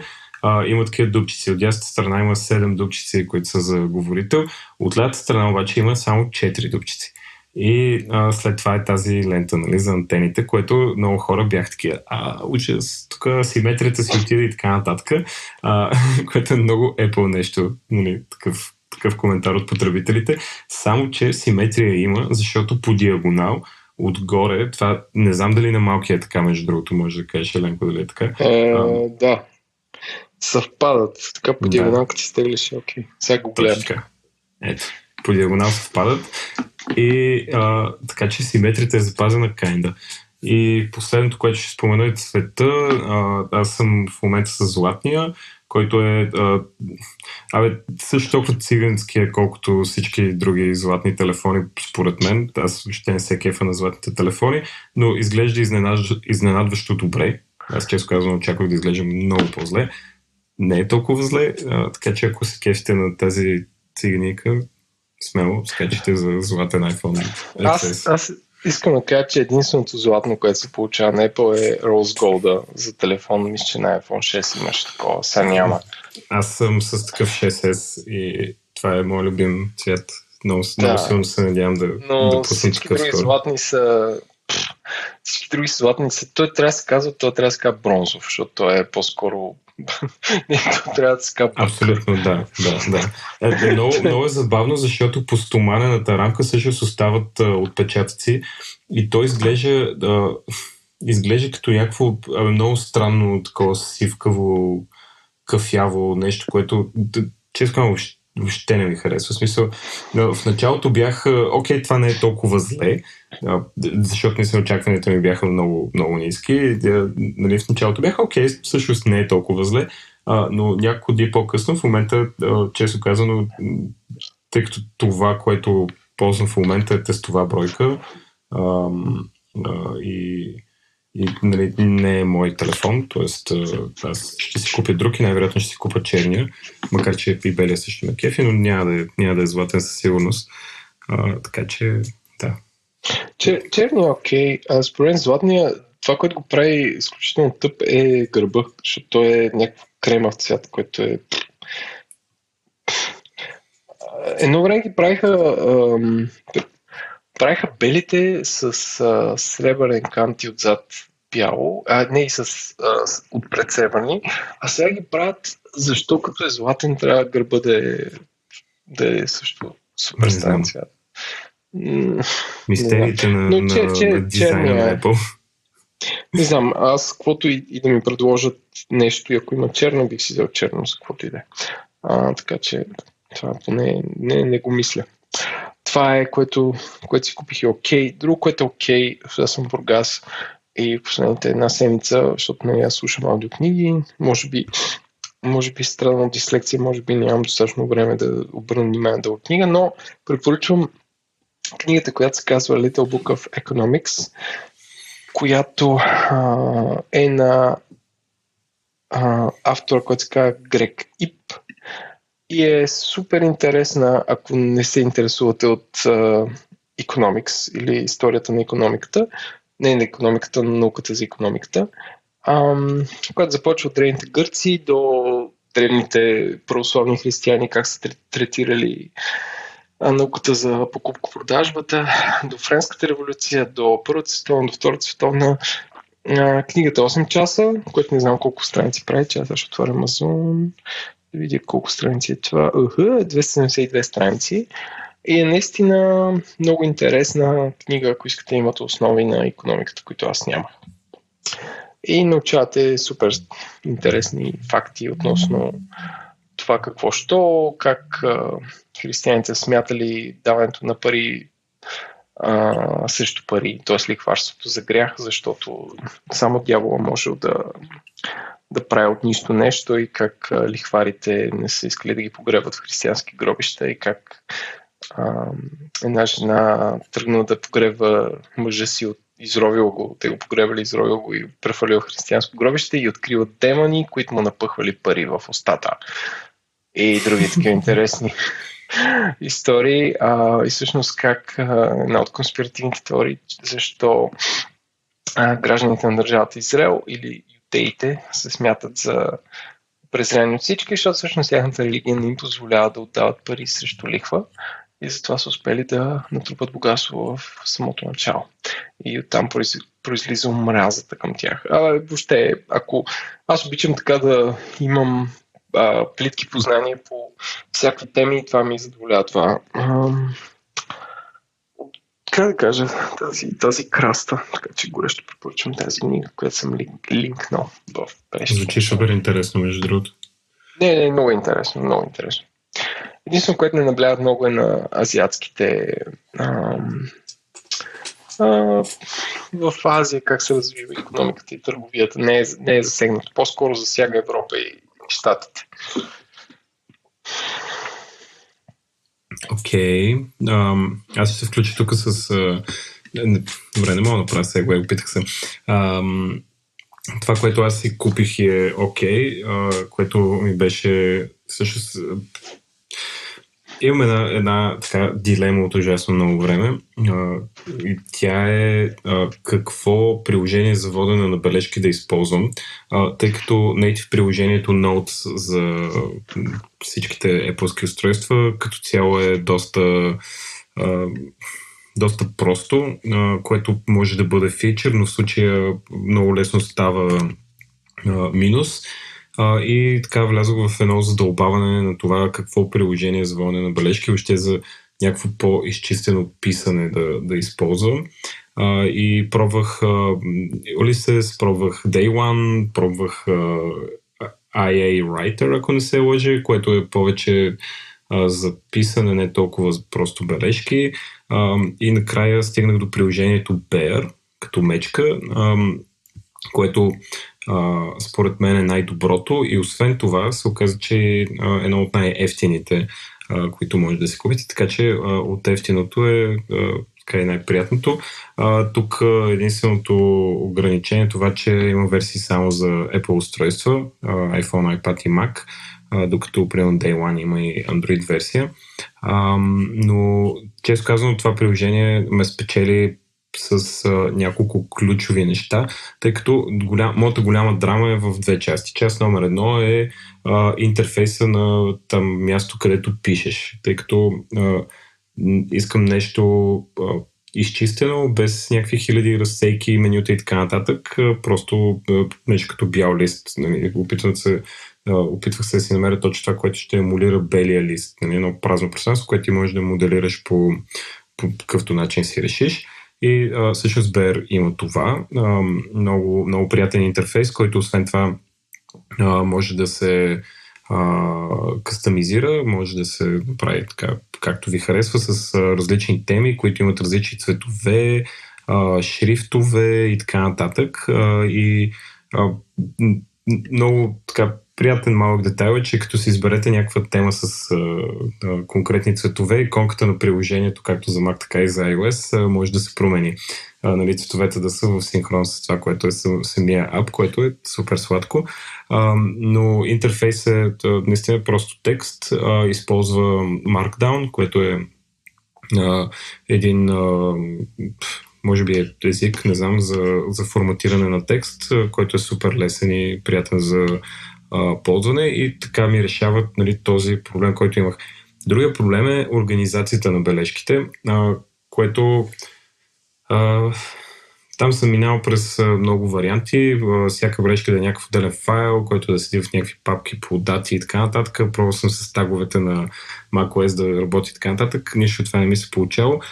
Тук много просто е решено това нещо, като има така най- най-лесният вариант е да, има, да използвате тагове, които са като буквално хаштаг, който е може да направите примерно това, което е използвам като календар. Имам так, който е хаштаг 2018, наклона на черта месец, наклона на черта дата, т.е. в американския формат на датите. И така имам в ляво едно меню, което е дропдаун и като му цъкна стрелкичката, нали, това меню е тага 2018, надолу имам так за всеки от месеците и после имам так за всеки от, дни, от дните, което нали, е на практика един календар а, по дати а, и освен това има по теми.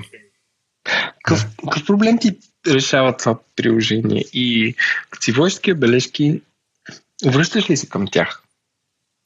Ами, so, а...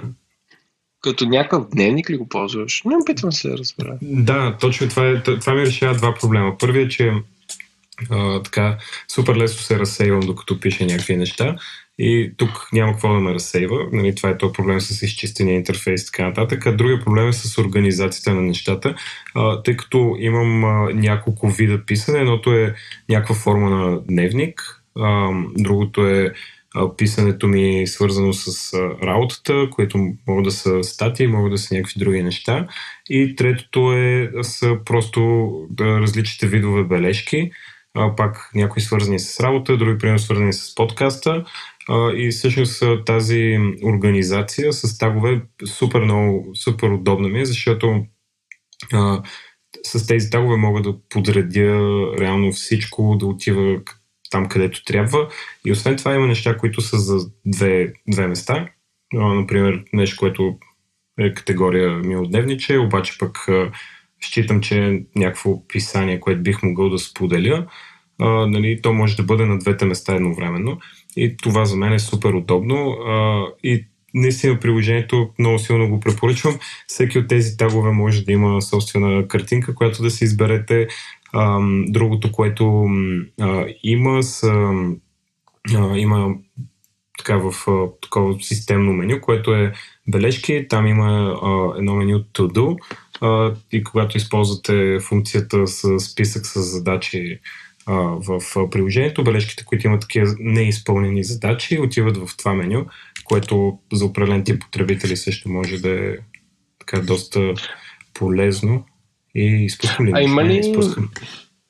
Аз като ползвам, то, то е отделна тема за всеки как е продуктивен. Аз съм голяма каша по отношение на къде, какво, как трябва да се свърши, честно казано. А, има ли приложение за десктоп компютъра, който ползваш? За Mac или да, за Windows? Да, а, okay. а, има Mac значи се навръзва, и iOS. Да. А, и другото, което, по което работят, тъй като те имат съпредит, в който така девелоперите си, т.е. разработчиците, си а, говорят с потребителите. Там каза, че работят по web app, по web версия, така че да може в браузър да се използва и, и това като го имаше е супер яко.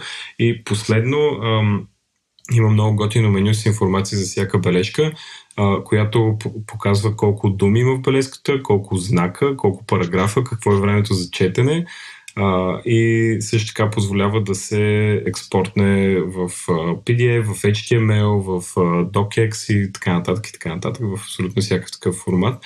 А, но наистина много силно препоръчвам това приложение. То е free, но фри версията е basic, нямате тези скинове, няма тази синхронизация между устройствата.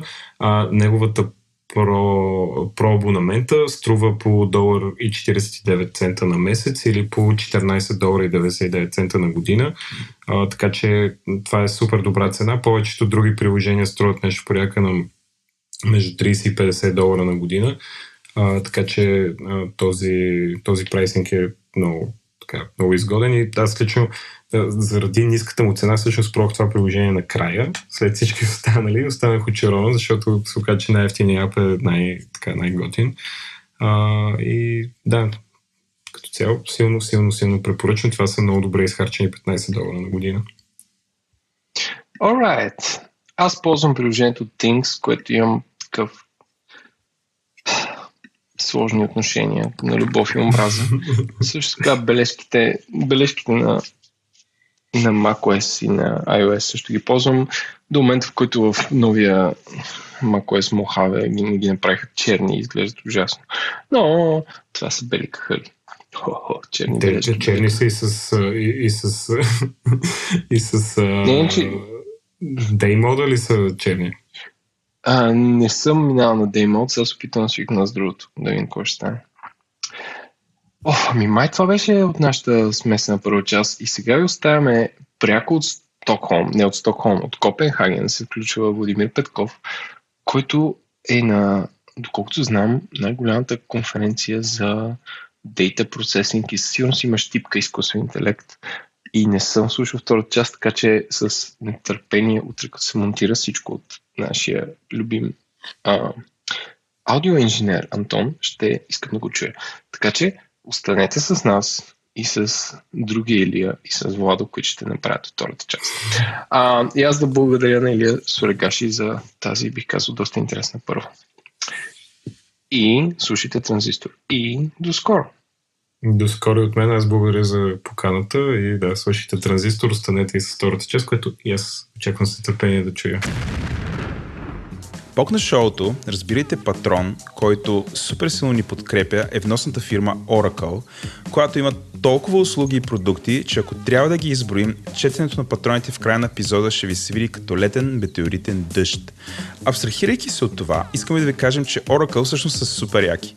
Нормални хора, които с радост биха си говорили с вас относно вашите технологични, а и не само, проблеми, със сигурност се пробват да ви намерят решения. Мисля, че това е най-важното. Този подкаст достига до вас благодарение на Тики. Тики е официалният превозвач на Говори Интернет. Шиката на страна, една от малкото причини да бъда накаран да ползвам градски транспорт в София е защото ми харесва да отварям турникетки през мобилен телефон, да си правя на интересен. А това, че не си комуникирам с сърдити продавачи на билети няма намесени фиатни пари, са супер яки екстри.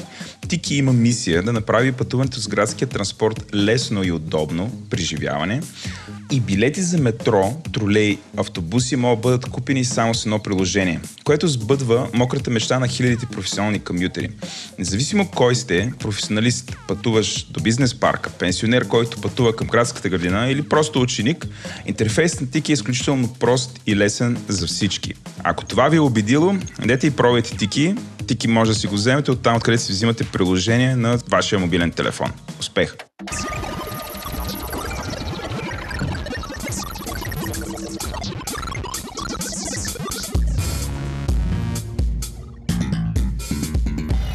Здравейте, вече сме във втора част на Говори Интернет. Този път формата ще бъде малко по-различен обикновено. Най-вероятно Еленко, като е записвал първата част, го е обявил, но да го кажа и аз.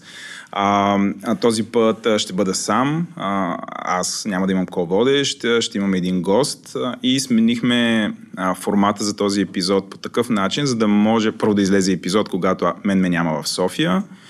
А, и второ, а, да може да правим такива по-бързи, а, а, би ги нарекал field recordings и да ви показваме повече някакси от нашия живот с Еленко, такъв какъвто говорим, това, което е най-важно за нас.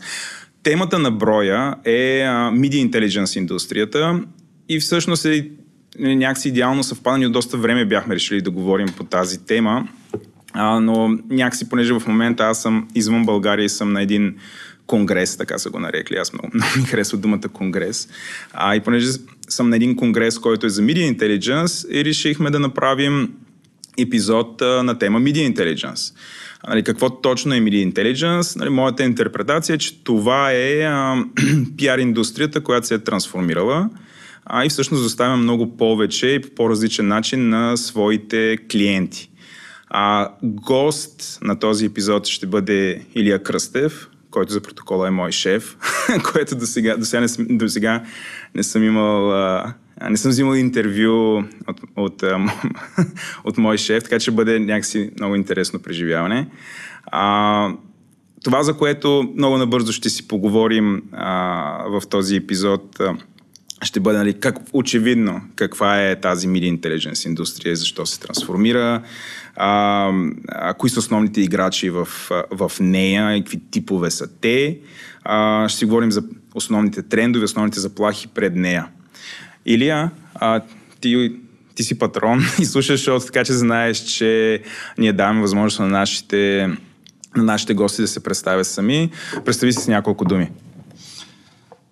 Казвам се Илия Кръстев. Най-накратко бих казал, че се занимавам с най-различни аспекти на бизнес информацията. В последните 20 години. И в свободното си време се занимавам с селско стопанство. повече животни ли имаш или повече хора работят за тебе? Е, не бих казал, че хора работят за мен. По-скоро работят с мен, но за сега хората са повече. за сега хората са повече. Добре, а, а, аз съм се пробвал, нали, до, нашите слушатели доста добре познават и Dentrix, но всъщност малко знаят за Data Pro. Разкажи с няколко думи, всъщност каква компания е Data Pro, колко е голяма, за какви индустрии работи, някакси, за да, за да ти знаят повече контекста. Очевидно, Media Intelligence индустрия е една от индустриите, с които ние работим, но какво ще правим? За съжаление, е доста, доста сложна е Data Pro. А, най- пак, опитвайки се да бъда кратък, бих казал, че Data Pro се занимава с доставяне на най-различни тип сервизи към глобални бизнес информейшн компании от една страна и към директни клиенти, към които прави tailored сервизи а, за бизнес интелигенс, в които агрегира всякакъв тип информация, която да води до а, някакъв decision making. Добре. А, ние сега сме на, на едно нещо, което вътрешно го наричаме FIBEP, което всъщност обаче е по-скоро неправителствена организация и FIBEP организират събитие, което се казва uh, FIBEP World Media Intelligence Congress. Uh, кажи ми, т.е. разкажи ни малко повече за това какво е FIBEP и кои всъщност имат една, не знам как да нарека, конкурентна организация, AMEC, и каква е разликата между тези две, а, тези две организации? Те защо, защо съществуват? Или всъщност, извинявай, аз ще ти изпреваря въпрос. Кажи по-скоро, каква е тая Media Intelligence индустрия? Разкажи повече, повече за нея и после ще си говорим за FIBEP. Добре. Фибеп, между другото, и външно се казва Фибеп, нали? не, е само, не е само вътрешно. Ами, Media Intelligence индустрията, а, значи първо, това е нещо, което са го дефинирали още преди 50-60 години, тъй че не е нещо... Не е нещо за, Бъл... за България? Да, да, да, за България, окей, okay, глобално. а, Media Intelligence, Intelligence индустрията най-общо агрегира в себе си компании, които се занимават с анализ на, на медийно съдържание. А в последните години това включва и социални медии с цел а, преди няколко десетки години главно други компании да следят а, отразяването си в медии, да, да гледат репутация и така нататък. Сега вече с много други цели, но най-общо това са компании, които под някаква форма следят а, традиционни и социални медии, едното или другото, или двете, и на база на информацията, която агрегират от тези медии, м- дават картина на това, какво се случва в индустрията, а, за която, в която работите с съответната компания, конкурентите и репутацията на компанията и така нататък. Само с традиционни медии или а, се прави този анализ или всъщност има някакви други? Аз знам отговора.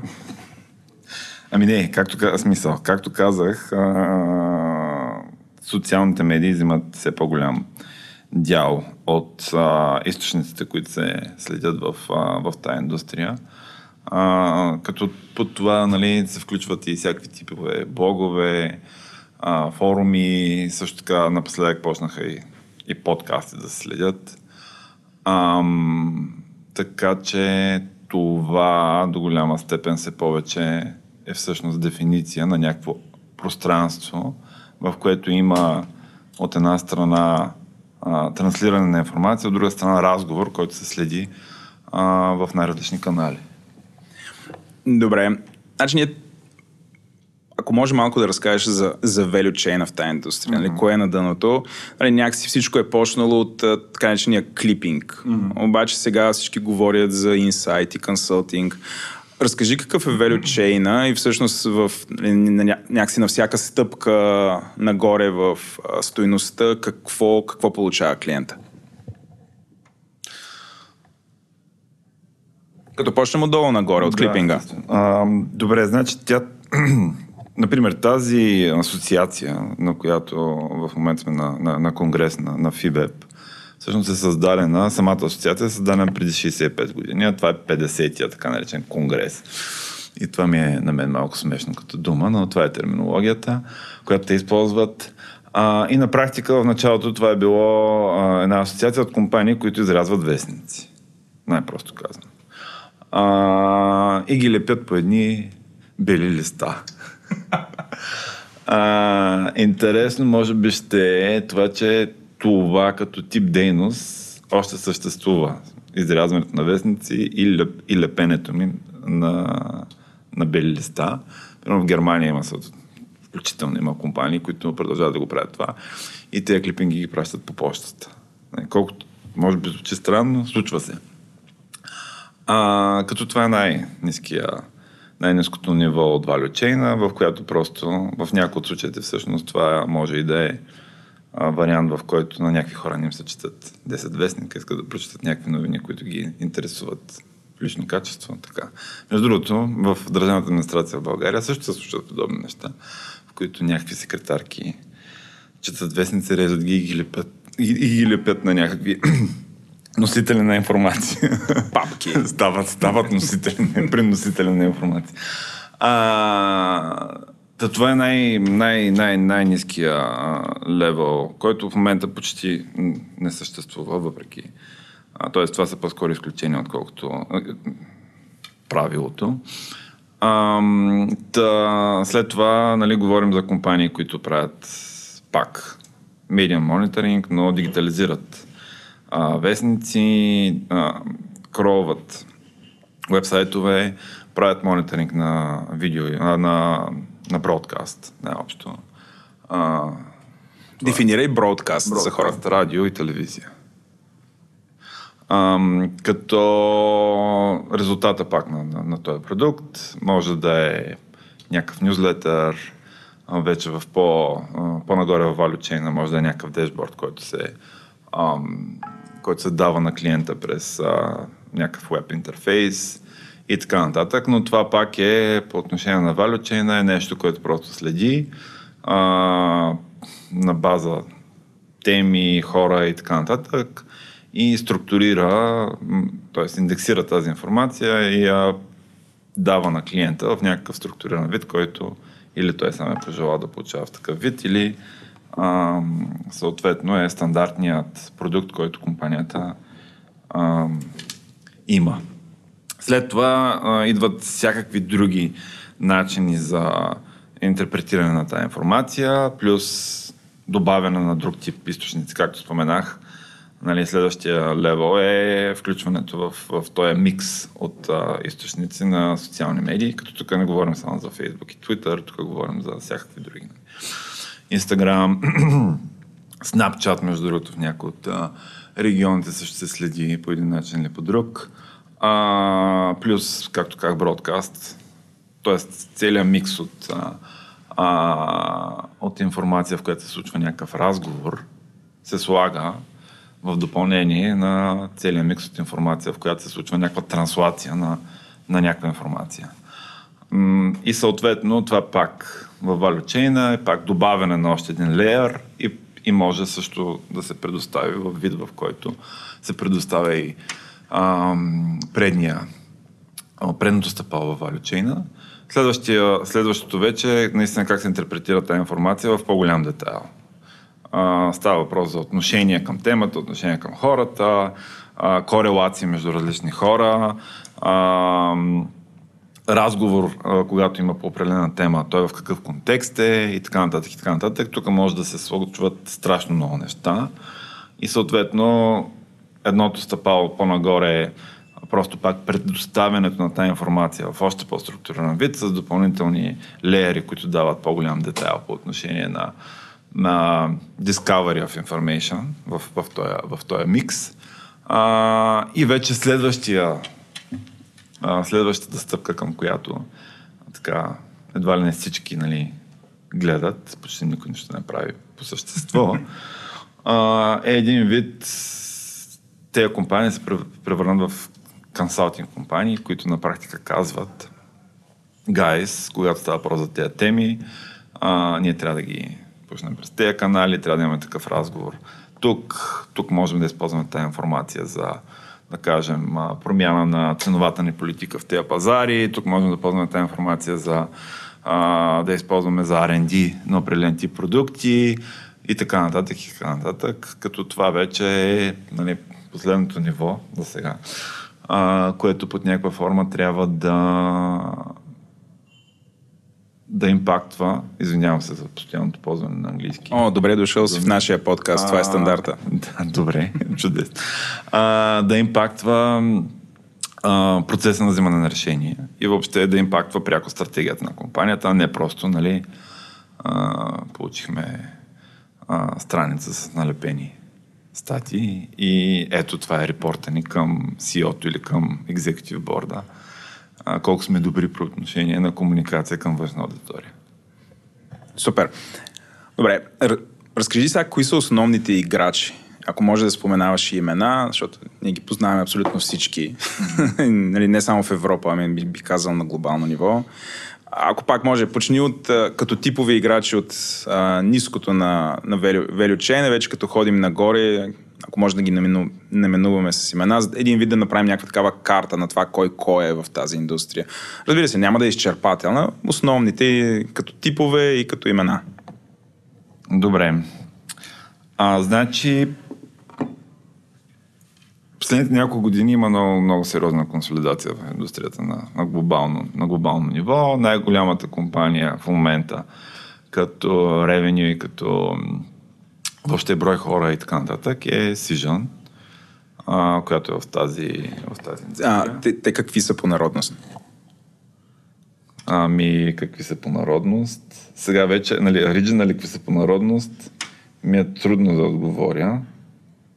А, какви са по народ. Не знам. Добре, няма значение. Окей, okay. извинявай за това. да, не бомонец. но те само за последните няколко години купиха т.е. за последните две години купиха няколко компании и всъщност са в постоянен режим на купуване на компании, купуват технологични компании, купуват локални плеери, които са, а, оперират на, на, на местни пазари а, и които в някои от случаите са лидерите на местните пазари, те ги купуват а, очевидно с това цел. А, и съответно, примерно, само някои от компаниите, които купиха PR Newswire, Горкана, а, купиха няколко технологични, а, купиха една компания в а, Канада, също Mediavantage и така нататък. А, и да, това е най-големият плеер в момента на, на пазара. Има, има ли те репортват ли какво им е ревенюто? Има ли им такава информация, за да могат хората да си представят всъщност колко е голяма тази компания? Репортват, сега на Езус няма да мога да го кажа, но няколко стотици милиона евро може би над половин милиард. Може да греша, но нещо такова е. А, не съм сигурен доколко това е нали, консолидирана информация от всички компании дъщерни, които са купили последните години. Така че тук може да има някакви интерпретации по този въпрос. А, след това, като големина на, на, на компаниите е Кантар. А, Кантар е компания, която е собственост на, на WPP, WPP, пак в момента не знам нали, какъв е точния какви са точните цифри, но WPP а, е най-голямата агенция за интегрирани комуникации, PR и така нататък. И това е дъщерна компания на, а, на WPP. Тя също е активна като acquisition без да може да се сравнява с Сижъм след няколко години като acquisition а, но те имат операции в страшно много пазари, имат а, а, като при тях всяк, всяка, всяко локално ентити всъщност всяк, всяко, всяка компания, която имат на местния пазар е в някаква степен и независима компания под шапката на, на, на Кантар. Ам, и така, това са, това са двете най-големи. Смисъл, можем да, да слезаме и надолу, но отгоре-долу това е... Те всичко ли правят? Това технологични компании ли са, ли са по-скоро и бранд, анализат? В смисъл, one-stop shop за всичко ли са или някакси са обрали върха на каймака и, да знам, останалите ще ги правят други компании? Ами гледат да правят всичко, особено Сижан, нали? Нещата, които не могат да си... А, са решили, че няма да правят вътрешно и така всъщност ултиматли купуват компании, които доставят такива услуги, особено когато става въпрос за, за, тех, за тех. А, това са social media listening компании, а, компании, които правят визуализация на данни и така нататък. А, компании, които правят глобален кролинг и така. Така че това са неща, които в последните няколко години явно, нали, те, големите компании решиха, че не могат всичко да си правят вътрешно, но единият начин да, да не го правят вътрешно, да правят аутсорсинг, очевидно, другия е да купуват а, компании, които са им а, важни за, за core бизнеса а, и да ги развиват вътрешно. Сега това някой път се получава, друг път не, както с, с всички acquisition а, но това се опитват да, да правят. Сега Сижън правят и, и social media, traditional media и така нататък. Кантар все още а, са в по-голям фокус, имат по-голям фокус върху um, traditional media, анализ и провайдване на сервис около traditional media, но, но и това също се, uh, се променя. Добре, като типове играчи, вече по-малките играчи, защото те не са one-stop shop за всичко. Има някои, които само... Нали, аз както и гледам, има някои, които събират информация, има други, които се позиционират изцяло като технологични играчи и там с изкуствен интелект се опитват да вършат част от нещата, които тези големи компании правят. А, всъщност, според тебе, има ли място на, в тази индустрия за ма, такива малки независими играчи или всъщност целта на повечето тия компании е да направят нещо и да бъдат купени от някой като Сижан, Кантар? А, нали, какво мислиш по този въпрос? Ами повечето, повечето малки компании Ultimately имат за цел да бъдат купени, да. Като А, сега ние имаме всякакви примери и, и за наши клиенти, с които работим, които се опитват да се дефинират като изцяло като а, SaaS компании, софтуер за сервис компании, а, което обаче не се получава винаги, даже по-често не се получава, защото а, предвид на това колко бързо се развива тази индустрия като цяло, която е пряко свързана с това как се развиват медийната индустрия in, in general, това е както валидно за традиционните, така и за социалните медии, общо заето ам, клиентите, на които, се, на които се продават сервизи от компании, които провайдват софтуер за сервис, сервизи, които се опитват да влязат едновременно с това в на много високо ниво и да, и да дадат нали, интерфейс, който едва ли не агрегира абсолютно всичко, показва го, свет, светкат някакви дешборди, нещо нали, се случва и така нататък. в крайна сметка, ако за това няма достатъчно голям едиториал екип, който да може да реагира а, бързо на всякакви промени, които са ам, от клиента се нуждае, а, те стават not relevant. Нали. И всъщност това е някой път нали, проблема на тези компании, които правят софтуер, който да, се, нали, правим софтуер а, и се опитваме да го продаваме. А, рано или късно се сблъскват с факта, че клиентите искат някакъв а, интегриран сервис и тогава техният риск да правят интегриран сервис става твърде висок, тъй като buy, нали, buy, плана им е да направят софтуера за сервис. Това е структурата им, това е начинът по който продават и така нататък. И изведнъж не се появят някакви други неща, които е твърде голям риска по отношение на, на, на bottom line им. Тоест разходите, които трябва да вкарат и рисковете за самата структура на компания. И в този момент обикновено или намират външен а, партньор, с който да правят тази част от, а, от тези услуги, което в интерес е сложна задача, а, или търсят начин да се продадат на някоя по-голяма компания, където да интегрират сервизите просто и it. А, по-често, много по-често се случва второто, а, тъй като е по- по-чисто, е по-ясно е и съответно всички хора, които са включени в този процес, си взимат парите. Добре, а, аз мисля, че доста добре е така структурирано. В рамките на 20 минути, между другото рекорд за нашия подкаст, успяхме да въведем аудиторията в контекста на, на, на основната тема. А, и сега мисля, че да минем някакси към а, всъщност бъдещето на тази индустрия. Нали, ние сме на, на конгреса mm-hmm. и тук всякакви хора от нали, всички тия компании се изреждат, общо ето да кажат, или да се похвалят какво са направили, или да кажат къде е светлото бъдеще. А, нали, като махнем целият шум, хвалби а, и така нататък, а, кои са петте, а, или там колкото виждаш, петте основни тренда, нали, които някакси се очертават в момента, да кажем, за следващите две години или в непосредствена, а, непосредствена близост? Аз, то това е леко, нали, забавно, но всъщност последните има, че понякога на мен ми е скучно на тези събития, поради факта, че на практика последните няколко години, две, три, четири, горе-долу всички говорят на също нещо. И някакси всяка следващата година то се, то се повтаря. А, как Artificial Intelligence ще въздейства върху цялата индустрия, а, как всъщност индустрията е супер зависима или по-скоро нали, а, интегрирана с това, което се случва с, а, с медиите, както казах, както традиционните, така и социал медиите. И другото нещо е до каква степен всъщност тая индустрия може да дългосрочно да се качва в value chain и да надва value, което е а, много по, по-високо от това, което се случва в голяма част от а, компаниите в момента, а именно по-скоро да бъде консултант, отколкото да бъде просто а, доставчик на, на информация.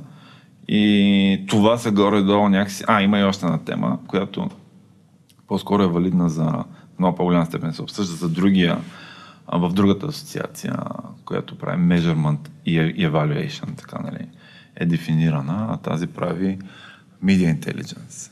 Горе-долу едно и също нещо говорим, просто трябва да има competition. а, но... Другата асоциация е AMEC. Да, AMEC. Ам, но като там, четвъртия, четвъртата точка в, в този контекст е, че един от проблемите на, тея, на, на тази индустрия е липсата на стандарт. А, и под липсата на стандарт говоря за това, че когато правиш такъв тип сервизи, които трябва в крайна сметка да могат да са проследими в някакви периоди от време, да могат да, да сравняваш какво се случва, какъв ти е перформанса и така нататък. Ам, трябва да имаш някакъв стандарт, който е приложим за, за целият пазар. И в момента такъв стандарт се опитва да наложи АМЕК, не в момента, последните 4-5 години. А, от друга страна обаче, нали, а, в, а, в бизнеса е важно да имаш differentiation. И съответно, нали, от една страна се опитваме да наложим стандарт, от друга страна всички компании, които участват в, в тази индустрия, се опитват да са специални и в това на практика разрушава част от валюто в индустрията, защото това означава най-общо, че ако аз ползвам теб като, като сервис провайдер и в един момент спра да те харесвам или нещо, нали, не се разберем, искам да ползвам друг сервис провайдер, услугите, които ще ми даде този друг сервис провайдер, а, няма да могат да са твърде вероятно, няма да могат да са сравними като данни с това, което ти си ми провайдал към момента. И тогава перформанса на компанията ми по отношение на някакви индикатори няма да може да бъде проследима за един по- по-дълъг период от време. А, и това е голям проблем в, в тази индустрия. И за това всъщност а, все още, въпреки че всеки обяснява как това е глупаво, изтъркано, не трябва да се ползва и така нататък, голяма част от компаниите на пазара все още ползват или клиентите настоят да се ползва а, един индикатор за част от нещата, който е, не, не знам, може би на 100 години и повече, а, а AV, а, AVA. Advertising AV. Value Equivalent. И, а, да, yes. точно така. А, и това е горе-долу еквивалентно на това да се режат вестници, да се лепят на на, на бели листи. А, и, и това е един от нали, някакси ключовите въпроси, в които не можеш хем да а, в някои случаи да продължаваш да го ползваш това като индикатор и да говориш за, за, за консалтинг и за а, включване в стратегически процеси. Някои от компаниите се борят да, да, да влизат на, на борт митинги на огромни компании, за които работят и така нататък, което понякога се случва, но пак по-скоро те изключения са а, потвърждават правилото. А, и така, иначе по отношение на AI, това са някакси очевидни неща. Голяма част от нещата, които се случват в тази индустрия в момента се правят от хора, ще спрат да се правят от хора. А, според мен около 50% от manual work в следващите 2-3 години ще изчезне, когато става въпрос за едиториал, който се, се прави в момента а, и той ще изчезне просто защото а, дори поради една много проста причина, консолидацията а, на компании не само в този сектор и глобално всъщност води до това, че разговорите, които трябва да се следят, медийните публикации, които трябва да се следят, също нарастват експоненциално и съответно а, не е реалистично това да се следи, да се обработва, да се прави анализ и така нататък с хора, защото просто а, времевата рамка, в която това, това се случва, ще се разтегля до толкова, че тази информация не би служила за никой, на никой за нищо. А, и в този смисъл, дори вече компаниите са по... А, повече възприемат а, варианти, в които им се доставя информация бързо, а, с която може да се работи, отколкото да им се доставя 100% вярна информация, обаче след един или два месеца, която общо няма никакво значение. А, нито за decision making, нито за анализ на, на това, какво се случва. Да, защото няма actionable insights в реално, в реално време, на което тук всички говорят. Actionable insights, да. това ти е любима метрика. Да. А, добре, а, последен въпрос. Кои са основните заплахи пред тази индустрия? Нали, ние нали, в, наше, в нашето шоу си говорим постоянно за а, всякакви европейски регулации, нали, има всякакви играчи, които там искат да лицензират а, съдържание, но а, има какви ли не, а, да ги наречеме, чужди компании, индийски, китайски, които навлизат на този пазар. Тоест, а, нали, в момента има една индустрия, тя го е докарала до някъде. А, какви са заплахите пред нея, тя да продължи да доставя това, което доставя, или въобще да, да се развива? Ами, заплахите са почти, не почти изцяло, но до голяма степен са вътрешни. Тоест, не, просто не съм прав, не са само вътрешни, но на практика Очевидно част от заплатите свързани с... А, заплатите. Част, част от... Пък и заплатите. А, част, част от заплахите са свързани с това как се... Как няко, както няколко пъти стана въпрос. То това е доста дълга тема. Не знам, нали, как с... А... Отдели колкото не възнамеряваш за достатъчно. Окей. Okay. Добре. Значи, както казах в началото, май беше някъде, а, освен, че е свързана доста а, силно с медиите, пак казвам, под медии разбирам традиционни социал, а, социал медии и така нататък. А, тя е свързана много силно и с а, пиар компаниите. И всъщност в момента терена е такъв, че а, по същия начин, по който медиите изпитват затруднения в това как да се определят и да запазят финансова стабилност, да имат импакт върху общество и така нататък, и така нататък. Или да се опазят от регулации и така и подобен тип неща, което някакси разбърква един мишмаш често, какъвто е, какъвто е кейса с нали, това, което има в момента. Article 11, Article 13 и така, знам, че... Тази наша любима регулация, да. Да, да. А, същото е и с пиар агенциите. Пиар агенциите в момента имат доста сериозни проблеми, пак по отношение на това как в една такава, в, в новата реалност, как се определят те как дефинират как, как, какво валю носят на компаниите, с които работят и така нататък. И те също искат да бъдат. Всички искат да бъдат консултанти. Нали? Не, никой не иска да работи, има честно. Всички искат да бъдат консултанти и да провайдват actionable insights. А... Ама някой друг да прави екшена. Еми, а, няма, нали, това е чудесно. А, но това търсене на себе си, предефиниране на всичките. Значи, много е смешно, защото включително а, част от тези компании, които са и в, и в дори медии, а, но и пиар агенции така, а, до такава степен да ни търсят при откриването си, че сменят изцяло всъщност дефиницията на това, с какво се занимават. Което пак, нали, това е нормален процес променя, променя се средата, ние се адаптираме и така нататък, но в този нормален процес а, ще има доста изгоряли пътища, по, изгоряли мостове по пътя. И в този смисъл най-големия риск към, по отношение на тази индустрия, която се занимава с measurement, най-общо и с uh, evaluation, ще бъде колко бързо може да се адаптира uh, спрямо променящата среда. И предвид на това колко голяма консолидация се случва в индустрията, това може да е проблем. Защото нали, прост, простата реалност е, че колкото по-големи стават тези компании, толкова по-трудно могат да се адаптират. Нали. А, другото нещо, което се случва в момента, цялата глобална економика е в growth, growth phase, което рано или късно ще ще свърши. Не? Нали? Това е цикли... има циклично. Тръмп не е на това мнение, но ще видим кой. В смисъл, без... Не, то, то няма значение нали, Тръмп или без значение на отношението ни към Тръмп. Ам...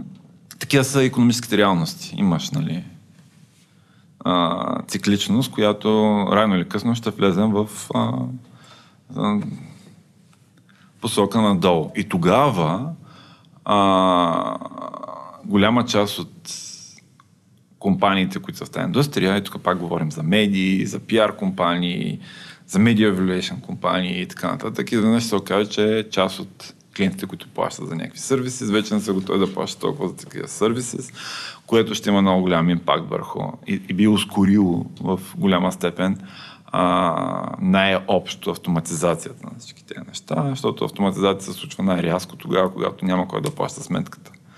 И тогава се случват големи, което in the long run е полезно, защото тогава се случват най-големите иновации. Нали? А, всъщност, нали, може би е странно, но иновации се случват тогава, когато има а, недостатъчно ресурси. Да, и компаниите са склонни да поемат рискове, за да оцелеят. Да, защото... И да кардинални решения. Ами да, защото нали, другия вариант е просто да не поемат никакви рискове и да се сигурни, че няма да оцелеят. А, така че, нали, като се съберат тези всички м- фактори, може да се окаже, че предвид на голямата консолидация в този сектор, а, на него ще му бъде по-трудно да се адаптира заради по-бавни промени, свързани с тази големина на компаниите. А, и това може пък също да е полезно като цяло за сектора, защото може да даде възможност на някакви нови компании, които са по-адаптивни и по-бързи, да, да, настигнат, да настигнат другите и да, и да, и да спечелят от... А пък и всички в, в валючейна да спечелят от едно такова, от едно такова развитие. Са без, да, нали, без да съм сигурен, естествено, какво ще се случи. Добре, много ти благодаря. Мисля, че се получи супер интересно. А, запазваме си правото пак да те викаме по подобни теми да ни, а, да ни казваш какво мислиш за тях. И аз благодаря.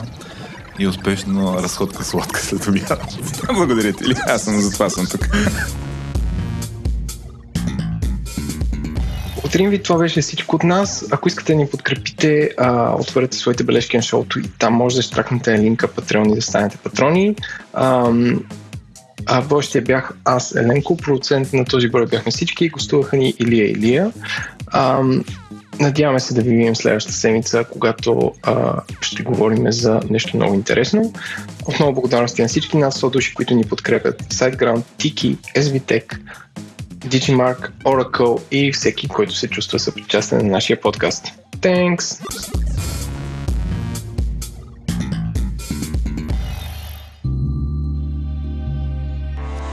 Добре дошли на нашите слушатели. Това е подкаста Говори Интернет. Ама ти записваш ли? Каза да записваш тогава. Слушал ли си подкасти? То нещо като софт порно. Не, не, не. Според мен това е просто бътплък. Плащат луди пари за да слушат Булшит. Ей, Владо.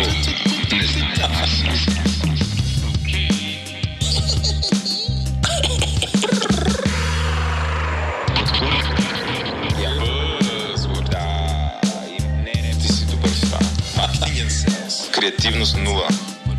Не, не, че тъп. Той не е тъп. А, Той е прост. прост човек.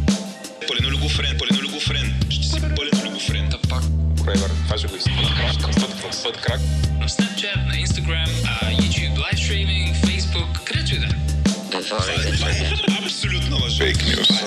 Фейк нюс. Супер долна лъжа. 213 000 биткоина. 320 калории. Три дена, три патрона. А, чакай, Кашпировски се обажда. Apollo Camp Houston, uh, two minutes to LOS. Добър ден. Пъп, пъп. Вибратор. Проклети хора, агресивни квартални пияници. Пътяга. Пияница. Да, да, да, да.